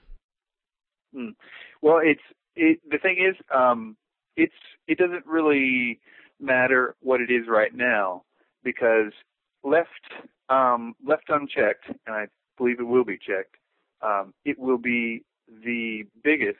As much as people that are still seeking truth, this is what they're going to find. I think that people really are seeking truth, and if that is actually dangerous for Satan, because if they find it, they're going to run into this. Mm-hmm. Everybody's running into it right now. It's growing huge, huge numbers, only because people can actually tell if they have or haven't found truth. And so if they find Russ Dizdar's show, it's shocking to people, because this is like, for me, when I found Russ Dizdar, I felt for the first time that my search had ended. Like I still had all these anomalies, like what was astral projection and what does it mean when blah, blah, blah. I still had these things that didn't quite, all the pieces didn't quite fit. I still had questions about, well, what about, I don't know, Edgar Casey, how do these things about, psychic stuff, and I just didn't at all understood. I still understood like the Nephilim and things like that, but when I found Russ Dizdar, it was like, oh, it explains all the rest of the anomalies, the so-called conspiracy anomalies. I know I'm not answering the question here. I just kind of wanted to say that's the whole thing is it's growing because people will continue to find truth, and that people are, for the first time, and since I've been trying to get them to realize it, are now in mass. And I was just praying about this today, and I encourage anybody else that wants to pray for it to continue to pray for God to shine a light on this whole dark, muddy waters here, and just everybody see what's going on. Just show them and let them see where the deceptions are, and just let them see. Break the spirit of Antichrist that's being put out there. So at least we that are kind of the forerunners of seeing this can be the ones to help those that, because this is all going to go now to the mainstream. This is all going to, like I said before, it's going not just through the movies and things like that for those the more fluoridated among us, but it's also going to it's also going so. It's in dire need of those that have figured this out to help the rest of us now. I think that's kind of where we're at. Well, our show, FutureQuake, was intended to be positioned in a way to serve as a bridge to those people who are not looking online to try to find this stuff. There's a large part of our population of all ages, but particularly younger ones, that are looking online for these answers. There are some who are walking around in ignorance and don't even know that they're ignorant. They will listen to other mainstream Christian talk, and the Lord has opened a door for us where we are and where we're broadcasting on our AM station, where we're able in a main drive time slot to reach people who would never hear this kind of information. They're good people. They want to honor Christ, but there's a lot of information they've just not been exposed to be aware of. Are there other things we can do, you think, to try to expose people who don't even know what they're missing or aware of, to make them aware of some of these issues, to be prepared for the days ahead? Well, I think that's probably one ministry that I always felt like was too much to do. It seemed that one is the one that I admire, is trying to get it to those people that truly are Christians, but just need to know that things are nothing also like they've been told in a lot of respects anyway. And that burden is really a harder task in a lot of different ways. And one of the main reasons is because it's harder to be heard. It's not hard to get an opportunity. And I think that you having that opportunity is terrific. But also, I felt for a while that I think that you're just the group to bring it to them, because it's kind of you are well aware of that, and that you seem to be you're kind of tempering it a lot. I know, kind of as I'm rambling on today, I probably hit a lot of things that probably could have been explained a little more in depth. But you've done a wonderful job for no preparation, Brother Chris. In the call with about 3 seconds heads up before the show started. I got to give you kudos, man. I am sort of in awe of how succinctly and well you've explained all this stuff. I wish I could have your words when I try and tell people about all of these things. It comes out like, like they start looking at me like I just turned purple or something. And I've just come to accept that and just kind of shoot my mouth off now freely. But you had this succinctness and plus he was sort of giving us somewhat of a compliment, so we need to let him continue. Oh, right? Yeah. The self-praise is no praise, so please go on. No, but you feel like FutureQuake has sort of a unique position to be able to serve as that kind of bridge, or at least one of the shows. I think that's a good thing for your audience to begin to do. I know that a lot of your audience has probably been getting a lot of information and been edified quite a bit from the show. And if they would continue to pray for that, for FutureQuake, for God to have open doors for FutureQuake and things like that, and just really make it a part of that's a great way to support. FutureQuake would just be to make it a part of your prayer time, to pray for other ministries too, but if you could just include that in one of it. I always find a good place in your prayers to pray that is right at the beginning when, God's will be done kind of issues. Those kind of issues are great, and for His kingdom to come, and just those kind of things, That's right. Workers for the harvest. That's right, and also pray for all of our brothers and sisters who are toiling away at great effort, volunteering, taking tremendous amount of their time. They could be doing something lucrative financially, but they're actually trying to prepare this material, study, do the homework for people, so then they can actually be ministered to. And, that goes all the way to the top with guys like Dr. Stan Monteith, who sacrificed a lucrative career in medicine to devote the rest of his life for decades to informing Christians and anyone who will hear about what's really going on in the world and how to prepare. And we stand in the shadow of people like him. But also there's just so many people across the web. Some have more listeners, some less. But everybody has equal devotion to serving the Lord and seeing this as an opportunity. And it's a heavy weight to bear, because you don't want to mislead anyone, be a stumbling block. I know that weighs on you, Brother Chris, as well. But let me ask you one other quick question. A lot of people who are into this, and it's a fascinating group of people to hang out with, are incredibly intelligent, very well-versed, knowledgeable of the Bible, and also other things that are going on in the world.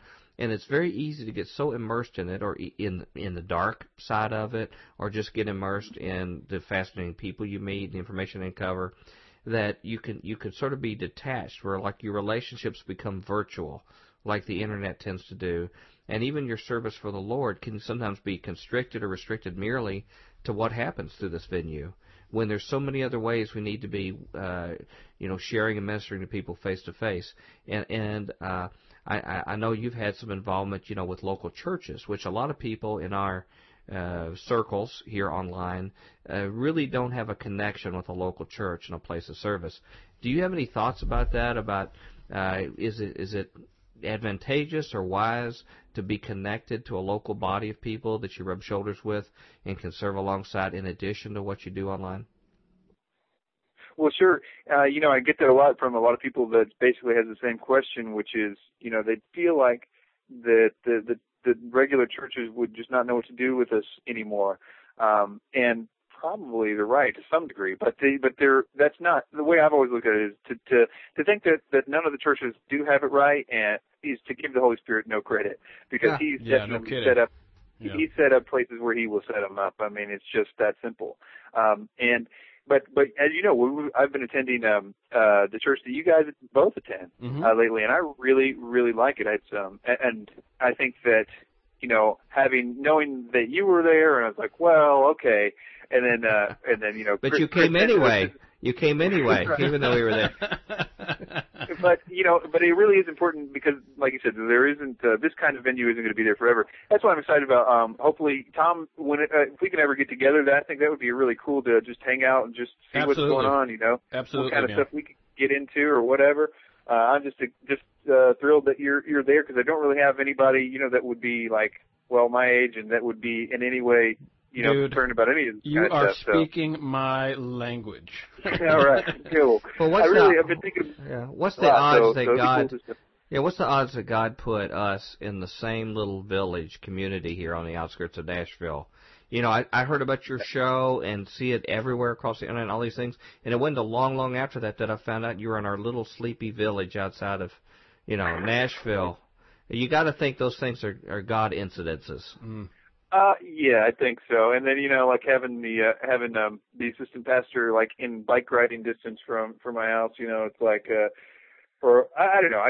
I would be surprised if a lot of you guys were in the same country, let alone the same town. So I definitely see it as really important, and I'm not going to let it be lost on me. I'll try to, you know, I don't know what he's got in store, but I'm sure it's something. Yeah. But man, you're doing that because you find it enriching to be next to, face-to-face, shoulder-to-shoulder with fellow Christians, serving in the kind of things you can only do in your community, correct? Right. And, you know, there's a lot of things like that. But, yeah, that's what it's all about. And I always feel like having a church like that is, if you look at the you know, the early church in the Book of Acts and things like that, they were doing things. They were out there, you know, getting it done. I mean, it wasn't I guess, you know, they had programs where they were feeding, you know, the poor and stuff like that, and we're doing things like that. But I think we've kind of turned it into like a thing, you know, that it need not be so put together, I guess you could say. It could just be totally spirit-led. I mean, we have different kinds of talents, and we're all just different parts of the body. If we applied that, you know, the way the Lord leads, I mean, who knows what could happen, you know? Amen. Mm-hmm. Amen, brother. Where do you see, we're coming out of the last few minutes of the show, and I just want to ask you, where do you see succinctly we're coming in our history as a country, but in our world, from a prophetic viewpoint? In the next few years ahead, are there likely things based upon all your study that we need to be keeping an eye out for, and that we here on the show need to, and all of our listeners need to? I think that a real extreme burden that both Frank and I have, and I don't know if we were right about this or not, but and nevertheless, I feel burdened to talk about it. Is that it's very possible that there could be I am a full believer that we're going to very soon see a real Antichrist and the real return of Christ. However, I think that also, probably before that, we're going to see a false Antichrist and a false return of Christ. And I think the Christians seem to be so ready. They know the prophetic timeline, 7-year peace agreement, the Antichrist, 7-year peace agreement, then Jesus. Well, what if, you know, they had somebody that was set up to look and act as Antichrist and rule over the world and cause a lot of war? And what if that person was destroyed by a guy claiming to be Jesus? Mm-hmm. And then I think that the reason that I feel burdened to say that is because that's what the Imam Mahdi and that whole thing is really set up to interact with, is if they can have their – because they believe Jesus is going to come back and chase the Antichrist into the desert, and that he's going to be the spiritual leader, and that the Imam Mahdi is going to be the political leader. So anyway, I guess the burden is that just don't. It could be that I think like the emergent church and things like that. If they've been told that, hey, the Bible's kind of, it's not really all together. It's been written a long time ago, and things aren't quite what they meant to say. If people can really believe that, then when quote unquote Jesus comes back and says that he's Jesus, yet he says, well, it's not. You guys had it pretty much right. You were doing basically the same thing, but it wasn't quite like that. And as evidence of it not being quite like that, they'll have the proof of, here I am, I destroyed the Antichrist, except, they'll throw in some kind of other element, like whether it be supernatural things or aliens or whatever that throws everybody off, says, well, I was just, that's what we were basically saying. Then it's very possible that the very elect, might be deceived, but even those that maybe weren't the elect but thought they were elect would be deceived, and they would be possibly a place, churches, quote unquote, won't be safe for Christians in the future. This leads to an interesting thought I have. You hear a lot of people in mainstream Christianity say, we don't need to be talking about this kind of stuff, about details about the Lord return and all this dark stuff about what all these evil people are doing and their plans. We need to read more self-help books, how to be a better you, or how to face a bright tomorrow, or things like this, which could be non-Christian books, but they sprinkle a few, Bible verses in there. And that's where they really direct people, how to be more prosperous, how to get a few more things so you can have a little bit, nicer house and lawn and that kind of thing.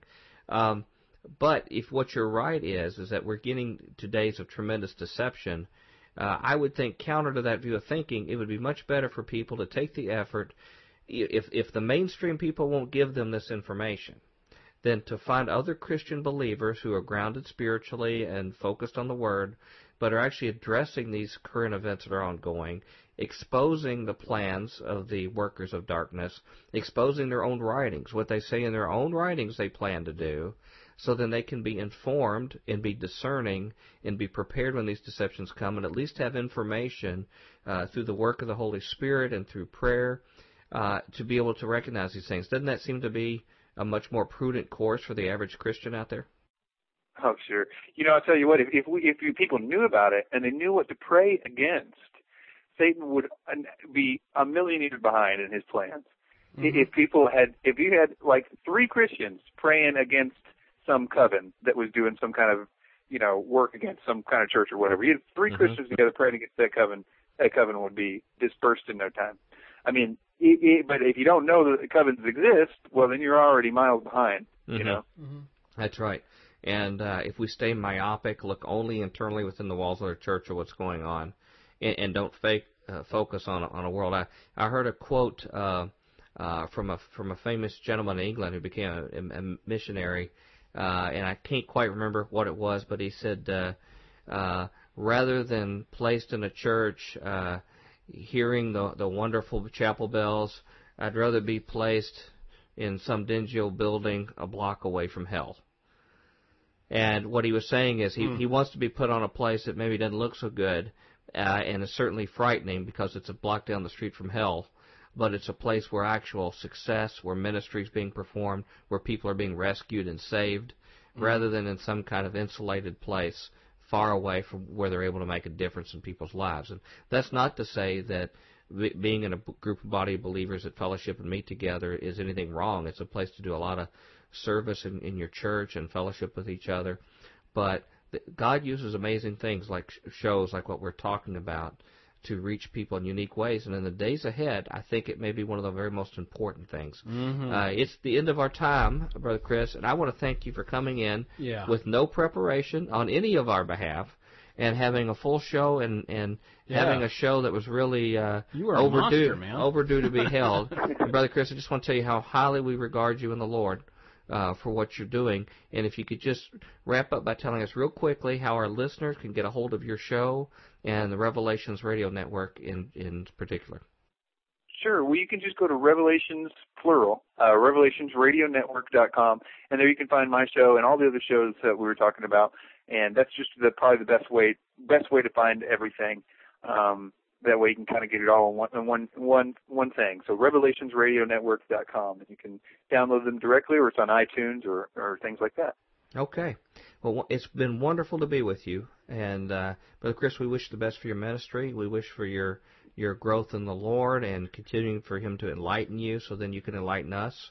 And You're always welcome back on the show here. And please, when you've got some information that things you've uncovered or some of your cohorts or your circle, please make a beeline back here and share with us so then we could pass on the word to our listeners.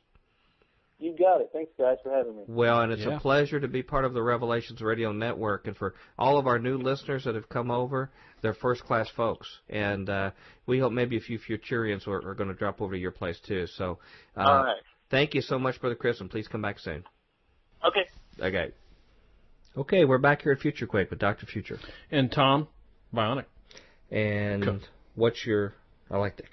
Yeah.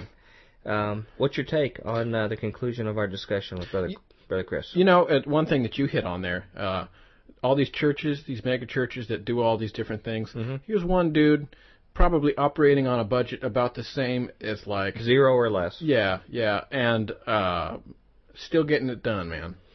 And influencing a large, large, large amount of people. Mm-hmm. And these are motivated people that come searching. Mm-hmm. They're not like people sitting in a pew that are nodding off. Mm-hmm.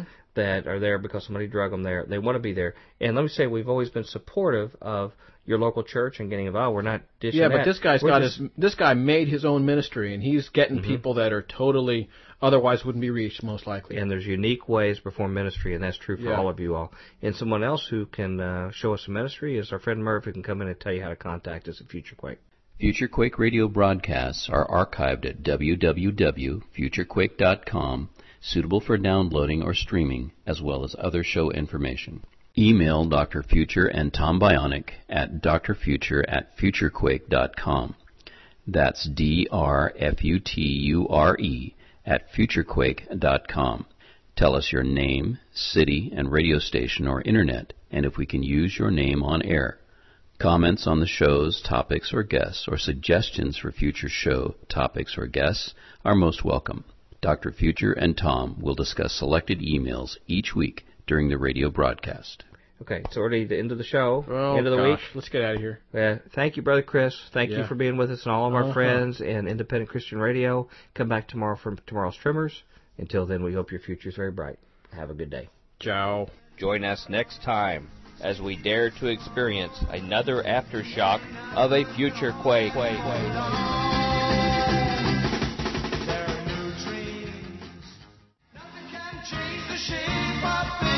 Nothing can change the shape of things to come. Welcome to the FutureQuake Show. I am Dr. Future. And I am Tom. Self-praise is no praise, but I'll take it where I can get it, Bionic. You know, that is a phrase you use over and over and over again. Yeah, I know. You know what it is? Should we have like a burial, bell, book, and candle ceremony for that? Clunk. Yeah. Close the book. Extinguish the candle. But you know what it is today is Friday. Mm-hmm. Which means what? What are we in for? Trash day. It is... Dr. Future and Mrs. Future will be gathering the trash in the future. That's not what I'm referring to as far as my listeners. It is tomorrow's Tremors or today's review of the future's news. Whoa! Oh, I've died and gone to heaven. Oh, that's amazing. I even endured the trash day. Oh, everything's right with the world. We have nothing left to combat. All right, this may be the last show we ever do. Let's go to Fat Mo's, get a burger. Well, now we've got some great news for our listeners out there. Okay. All of you Futurians who put up with a few minutes of foolishness at the start of every Friday. Mm-hmm. We had a great interview this week with Chris White, mm-hmm. who's become a close associate of ours and someone we had wanted to schedule, but came in at the last nanosecond. Came in through the back door swinging. And I'm thinking, and stuff we've got going on around here, that Chris White's going to play a bigger role. Mm-hmm. He's going to find his way involved in lots of different kind of things. He's an interesting cat. And so, be sure to check out his show, Nowhere to Run, and also the Frank and Chris Show with our good friend Frank. Frank has a show called Wise as Serpents. All these are on the Revelations Radio Network. Mm-hmm. If you go online, you can find them. They're also on iTunes, and you'll find FutureQuake on there, Peering into Darkness Radio, with our good friends there as well. So be sure and check that out. And while we're doing commercials, there is a conference that is coming up in early June, first week of June, called the Politics, Prophecy, and the Supernatural conference up in Mansfield, Ohio, with Dr. Lynn Marzulli and Pastor Russ Dizdar. Really? Two of our favorites. Yeah. And they've got another gentleman, Gary Kah, I believe, who's actually speaking as well. So they've got a triumvirate of information that's going to be extremely useful. And we actually were sent to us a very polished, much more polished than our show, commercial, about this conference, so you can find out some more details. So no further ado, here's a brief word about the conference that's going to be held in Mansfield. Come to the Politics, Prophecy, and Supernatural Conference this Saturday, June 6th at the Renaissance Theater in Mansfield. Learn how the New World Order, Genesis 6, the Black Awakening, and many more are signs of Christ's return. Guest speakers are Dr. Lynn Marzulli, Gary Kah, and Russ Dizdar. Tickets are $15 each and include a Subway lunch. Remember, come to the Politics, Prophecy, and Supernatural Conference Saturday, June 6th from 9 a.m. till 6 p.m. at the Renaissance Theater in Mansfield. Tickets online at mansfieldtickets.com and at the Bookery. Okay. That was that. I kind of want to go to that. I know. Yeah, man. It'd be neat. I have to be in Chicago on some business like the day after that. Oh, boy. So it's sort of a frustration. Well, it's going to be traveling city this summer. How far is Mansfield, Ohio from here? From here? Yeah. Oh, I'm guessing you could probably get there in about 5.5 to 6 hours. Really? By car. Yeah. I might do a one-day caravan. It'd be a neat place. Yeah. Throw some people in there. Yeah. You got some gangs of some Futurians around here that'd love to go. I could think of maybe 6 or 7 people I could get to go. Well, get them to go. Yeah. And that goes for the rest of you all here. Nashville, anywhere in our listening audience, head over to Mansfield, just north of Dayton, Ohio. It'd be a great place. They would appreciate the support there as well, too. Also, if you think you can get yourself out to Roswell, New Mexico, 4th of July weekend, yours truly will be speaking there along with Pastor Dizdar and Dr. Lynn and Mike Heiser and a bunch of other people. Joe Jordan, sort of like all-stars of FutureQuake. We've got a couple guys going out with me out that way, and would certainly love to see all of you all out there. I suggest if you can hop on a train as a hobo, whatever it takes to get there. Hop on a train as a hobo. Yeah, it'd be worth going there. If like a chicken truck, hop in the back. Boxcar, and just ride. Yeah, just Roswell or bust. Whatever it takes to get there, I would recommend getting there. Mm-hmm. And so that's enough for commercials. I've got some stories. You want to go first? Or you want me to go first? Do you want to rock, paper, scissors? No. Go ahead. Okay. This is one from, I don't read much from Mother Jones Magazine, but... Mother Jones Magazine. This is an interesting one. I've not fully debriefed it, but it was so intriguing, it was hot off the press. What is Mother Jones Magazine? Mother Jones is sort of a more leftist type thing. Yeah. Okay, this is called Uncle Sam's Human Lab Rats. They say government scientists mess with their minds. Now veterans of secret psychedelic tests want answers. I thought this was sort of another extension of that whole DMT discussion, which, by the way, the emails are still pouring in. People have given some really fascinating comments. We had some recent comments that just came in. And, by the way, I forgot to print off some of the emails we just got. I intended to read. I'll do them next week. But someone just said that there is a, we talk about the pineal gland being shaped like a pine cone. And they said that there is a statue of a pine cone like that in the Vatican. And no one there could explain why it's there. But they also said that it's a very, very important symbol to the Masons. Pine cone? Or something that looks like that. Maybe it could be a pineal gland. You got a statue of a pineal gland in the Vatican? Well, wow. Stranger things have happened. I have been in the Vatican. I don't know how many more stranger things you can get. Well, there's lots of strange stuff in there. Now, don't take this wrong, Catholic listeners, but I'll just have to tell you, when I walked in there, it reminded me of what I've seen in the Western movies as a bordello. All this like red crushed velvet, gaudy gold everywhere, priceless paintings laid on top of each other. They have so much priceless artwork that they lay it on top where it covers the other stuff because they don't have anywhere to put it. I mean, they need to get one of those those big boxes that they send to your front driveway to haul stuff off because they got so much stuff there. Well, if they wanted to send some priceless paintings over to the Bionicon house there. Well, a big pine cone statue wouldn't surprise me in the least. Yeah. But anyway, it says their stories are a staple of conspiracy culture. Broken men suffering hallucinations and near total amnesia who say they are victims of secret government mind control experiments. Think Liev Schreiber in The Manchurian Candidate or Mel Gibson in Conspiracy Theory. Journalists are a favorite target for the paranoid delusions of this population. So is Gordon Erspammer. And the San Francisco lawyer's latest case isn't helping him to fend off the tinfoil hat crowd. He has filed suit against the CIA and the U.S. Army on behalf of Vietnam Veterans of America and 6 former American soldiers who claim they are the real thing. survivors of classified government tests conducted at the Army's Edgewood Arsenal in Maryland between 1950 and 1975. Wow. I get a lot of calls, he says. There are a lot of crazy people out there who think that somebody from Mars is controlling their behavior via radio waves. But when it comes to Edgewood, I'm finding that more and more of these stories are true. Wow. That government scientists conducted human experiments at Edgewood is not in question. Hmm. The program involved testing of nerve agents, nerve agent antidotes, psychochemicals, and irritants, according to a 1994 General Accounting Office report. At least 7,800 U.S. servicemen served as laboratory rats or guinea pigs at Edgewood, alleges Earthspammer's complaint filed in January in federal district court. Well, you remember our guest Stan Deo relating that story about everybody was supposed to look at this dot on the screen, and then somebody started to read a book, and then they had to say, well, let me know when you got it. And he started to read the first few sentences, and then all of a sudden somebody stood up and goes, I got it. And what they had done is somehow shown the book, 200 pages of the book in 1 second, and caused them to remember it all, and all those guys ended up committing suicide. No, I don't remember that. Maybe that was taken from my memory. Or maybe that was falsely implanted in yours. It's all that Diet Coke you've been drinking. It could be that all of us, including me and the listeners, are just a plant. That it's just a setup for you. That none of this is real.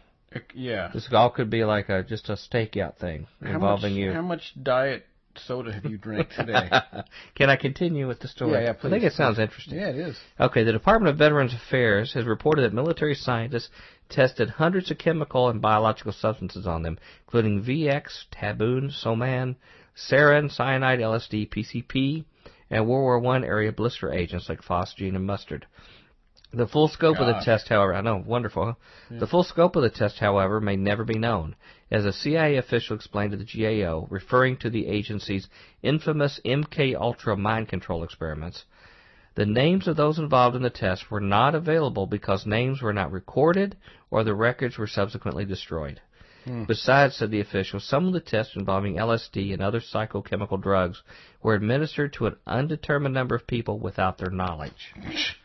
Okay, that's our wonderful federal government we're supposed to obey. And that's the GAO. Yeah, that's official. This is not rumor. This is the CIA official that testified to GAO. Earthspammer's plaintiffs claim that, although they volunteered for the Edgewood program, they were never adequately informed of the potential risk and continue to suffer debilitating health effects as a result of the experiments. They hope to force the CIA and Army to admit wrongdoing, inform them of the specific substances they were exposed to, and provide access to subsidized health care to treat their Edgewood-related ailments. Despite what they describe as decades of suffering resulting from their Edgewood experiences, the former soldiers are not seeking monetary damages. A 1950 Supreme Court decision, the Ferries case, precludes military personnel from suing the federal government for personal injury sustained in the line of duty. I guess no matter how illegal it is. The CIA's decision to use military personnel as test subjects followed the court's decision and is an issue Earthspammer plans to raise at trial. Suddenly, they stopped using civilian subjects and said, oh, wait, we can get these military guys for free, he says. Well, and what's interesting is a side note. Now what they're doing is they're saying that people who've been injured, veterans who've been injured, now have to pay for their own health care. Yeah. That's an actual law they're debating right now in Congress. Awesome. Keep them at home. Yeah. Okay, so then it says... the government could do whatever it wanted to them without liability. We want to bring that to the attention of the public because I don't think most people understand that.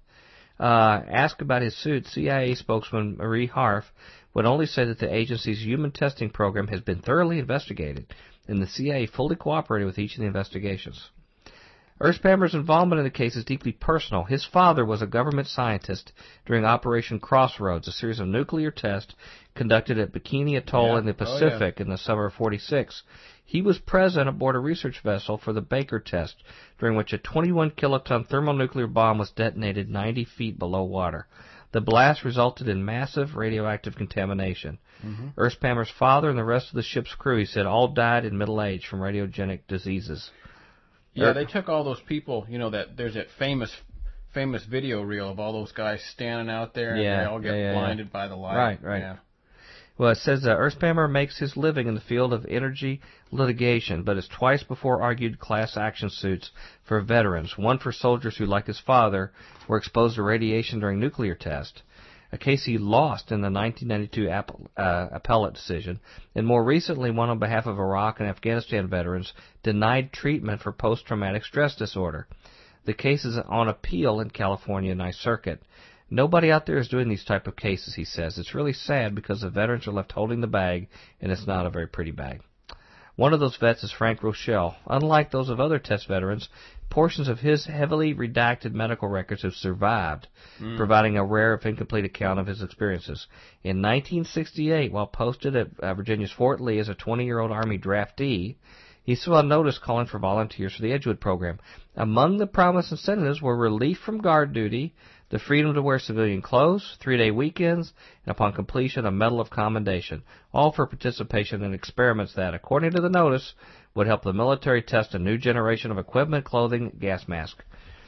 So they seduced them into it. Yeah, they lied to them, basically. Well, yeah, just held little trinkets in front of them. Upon his arrival at the testing facility in Maryland, he says he was asked to sign a series of documents, including a release form and secrecy agreement.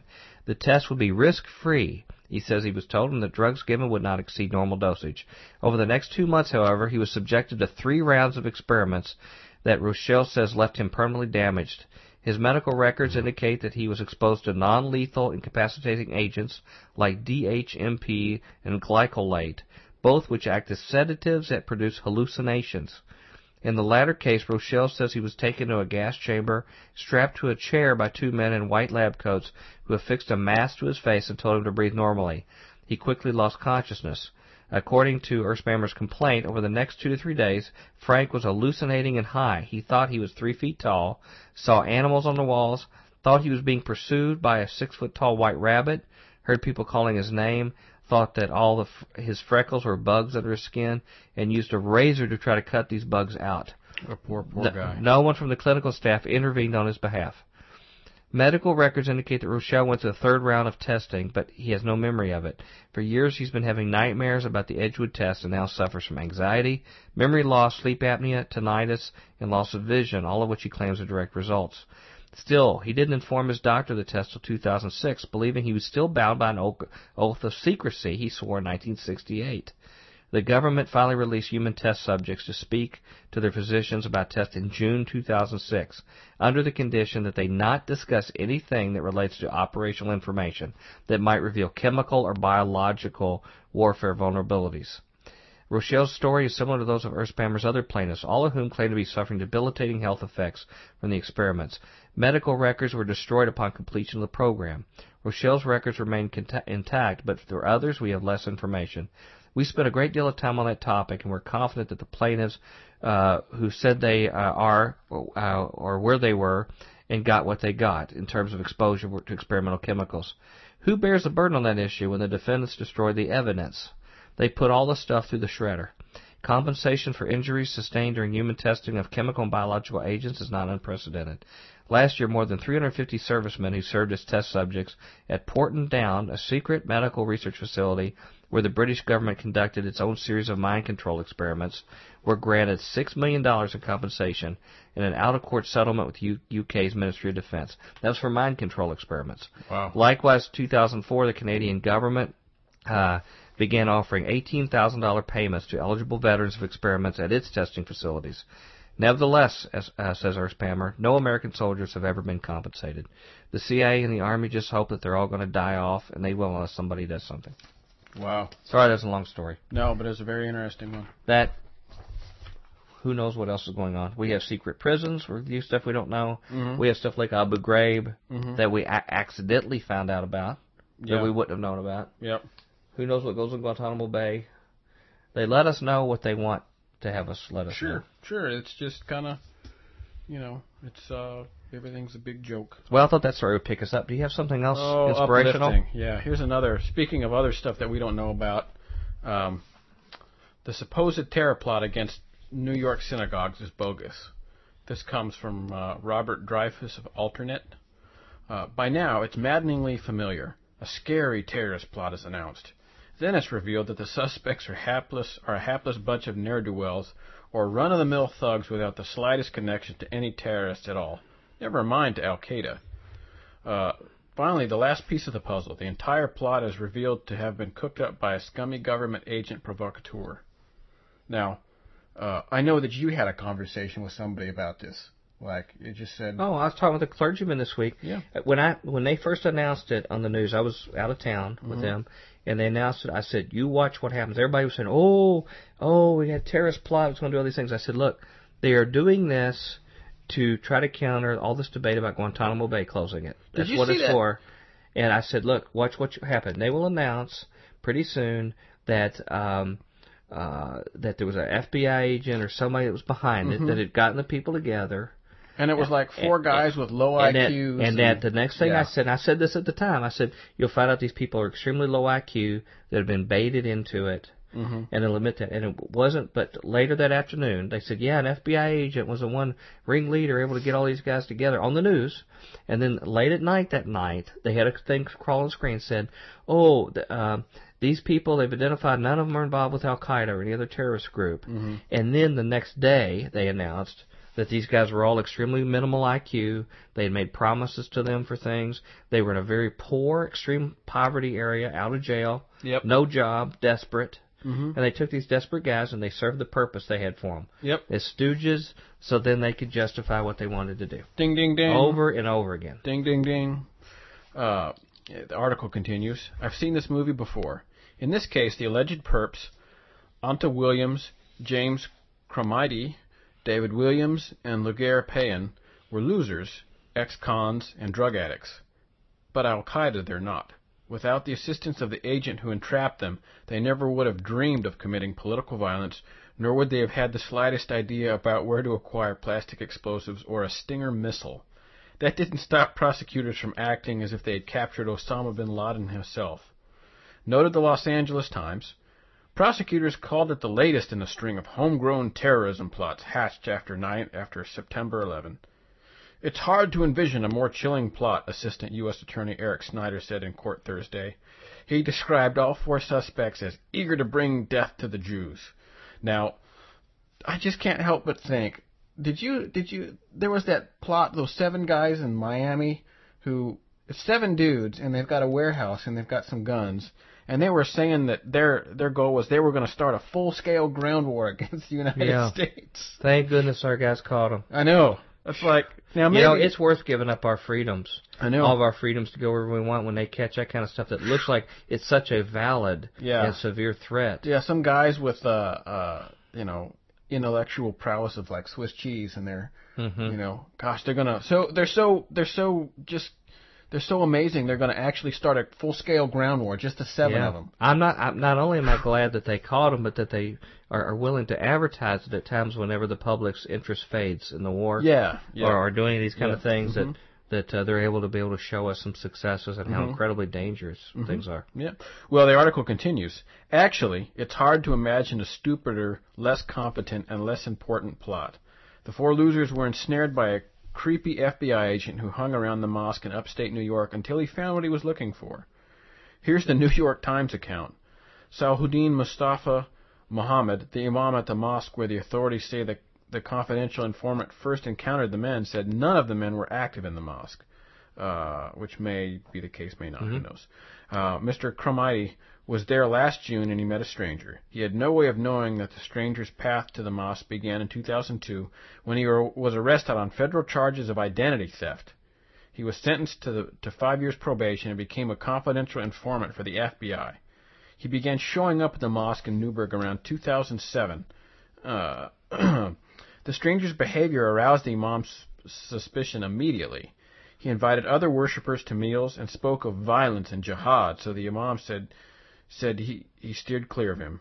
There was just something totally fishy going on with him, Mr. Muhammad said. Members believed he was a government agent. Mr. Muhammad said members of his congregation told him the man he believed was the informant offered at least one of them a substantial amount of money to join his team, quote unquote. So a creepy thug buttonholed people at buttonholes people at a mosque, foaming at the mouth about violence and jihad. This is law enforcement? Just imagine if someone did this at a local church. Well, don't worry. I'm sure that time is going to come here pretty quick. Or some synagogue. And the imam says the people believed that he was a government agent. It's like, you know. Right. Didn't fool them, but you know who it does fool? Bunch of Christians. Sure. Bunch of Christians out there. I mean, I hope we don't get in trouble for saying this, but I don't care. If you listen to a lot of Christian media or other kind of things, they're going to say, oh, boy, sure glad we got these guys. That shows you why we really need to be torturing some people. Yeah. They buy it, and you know what? Those guys in the FBI know that Christians buy it.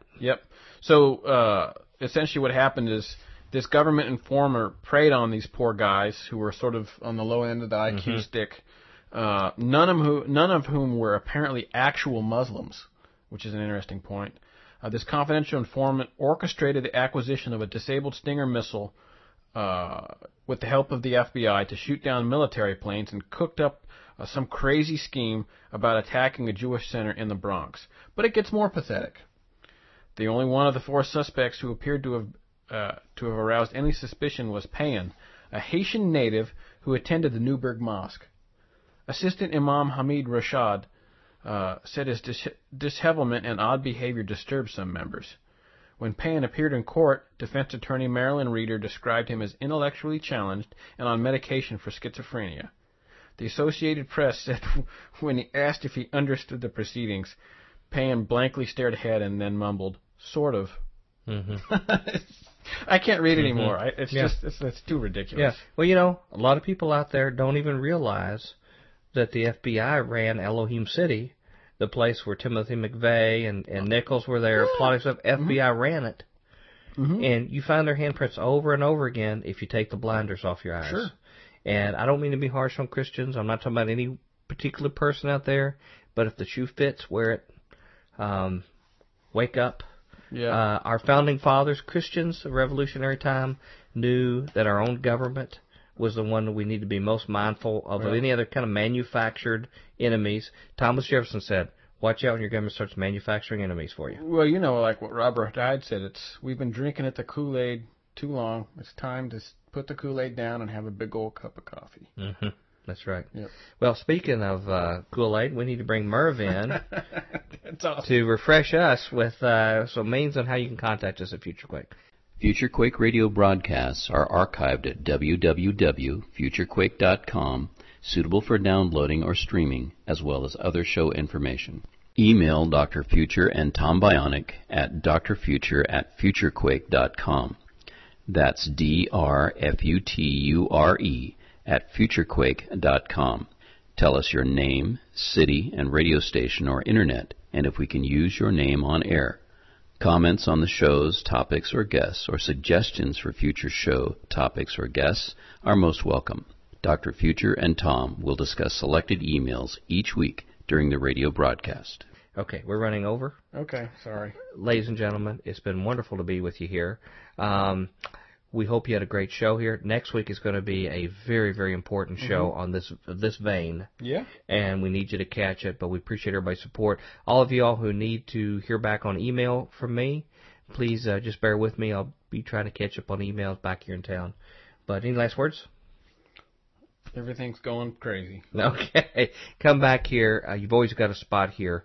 Hopefully a little bit of sanity here every week. But until then, we hope your future is very bright. Have a good day. Bye. Join us next time as we dare to experience another aftershock of a future quake. There are new dreams crowding out old realities. There's revolution sweeping in life.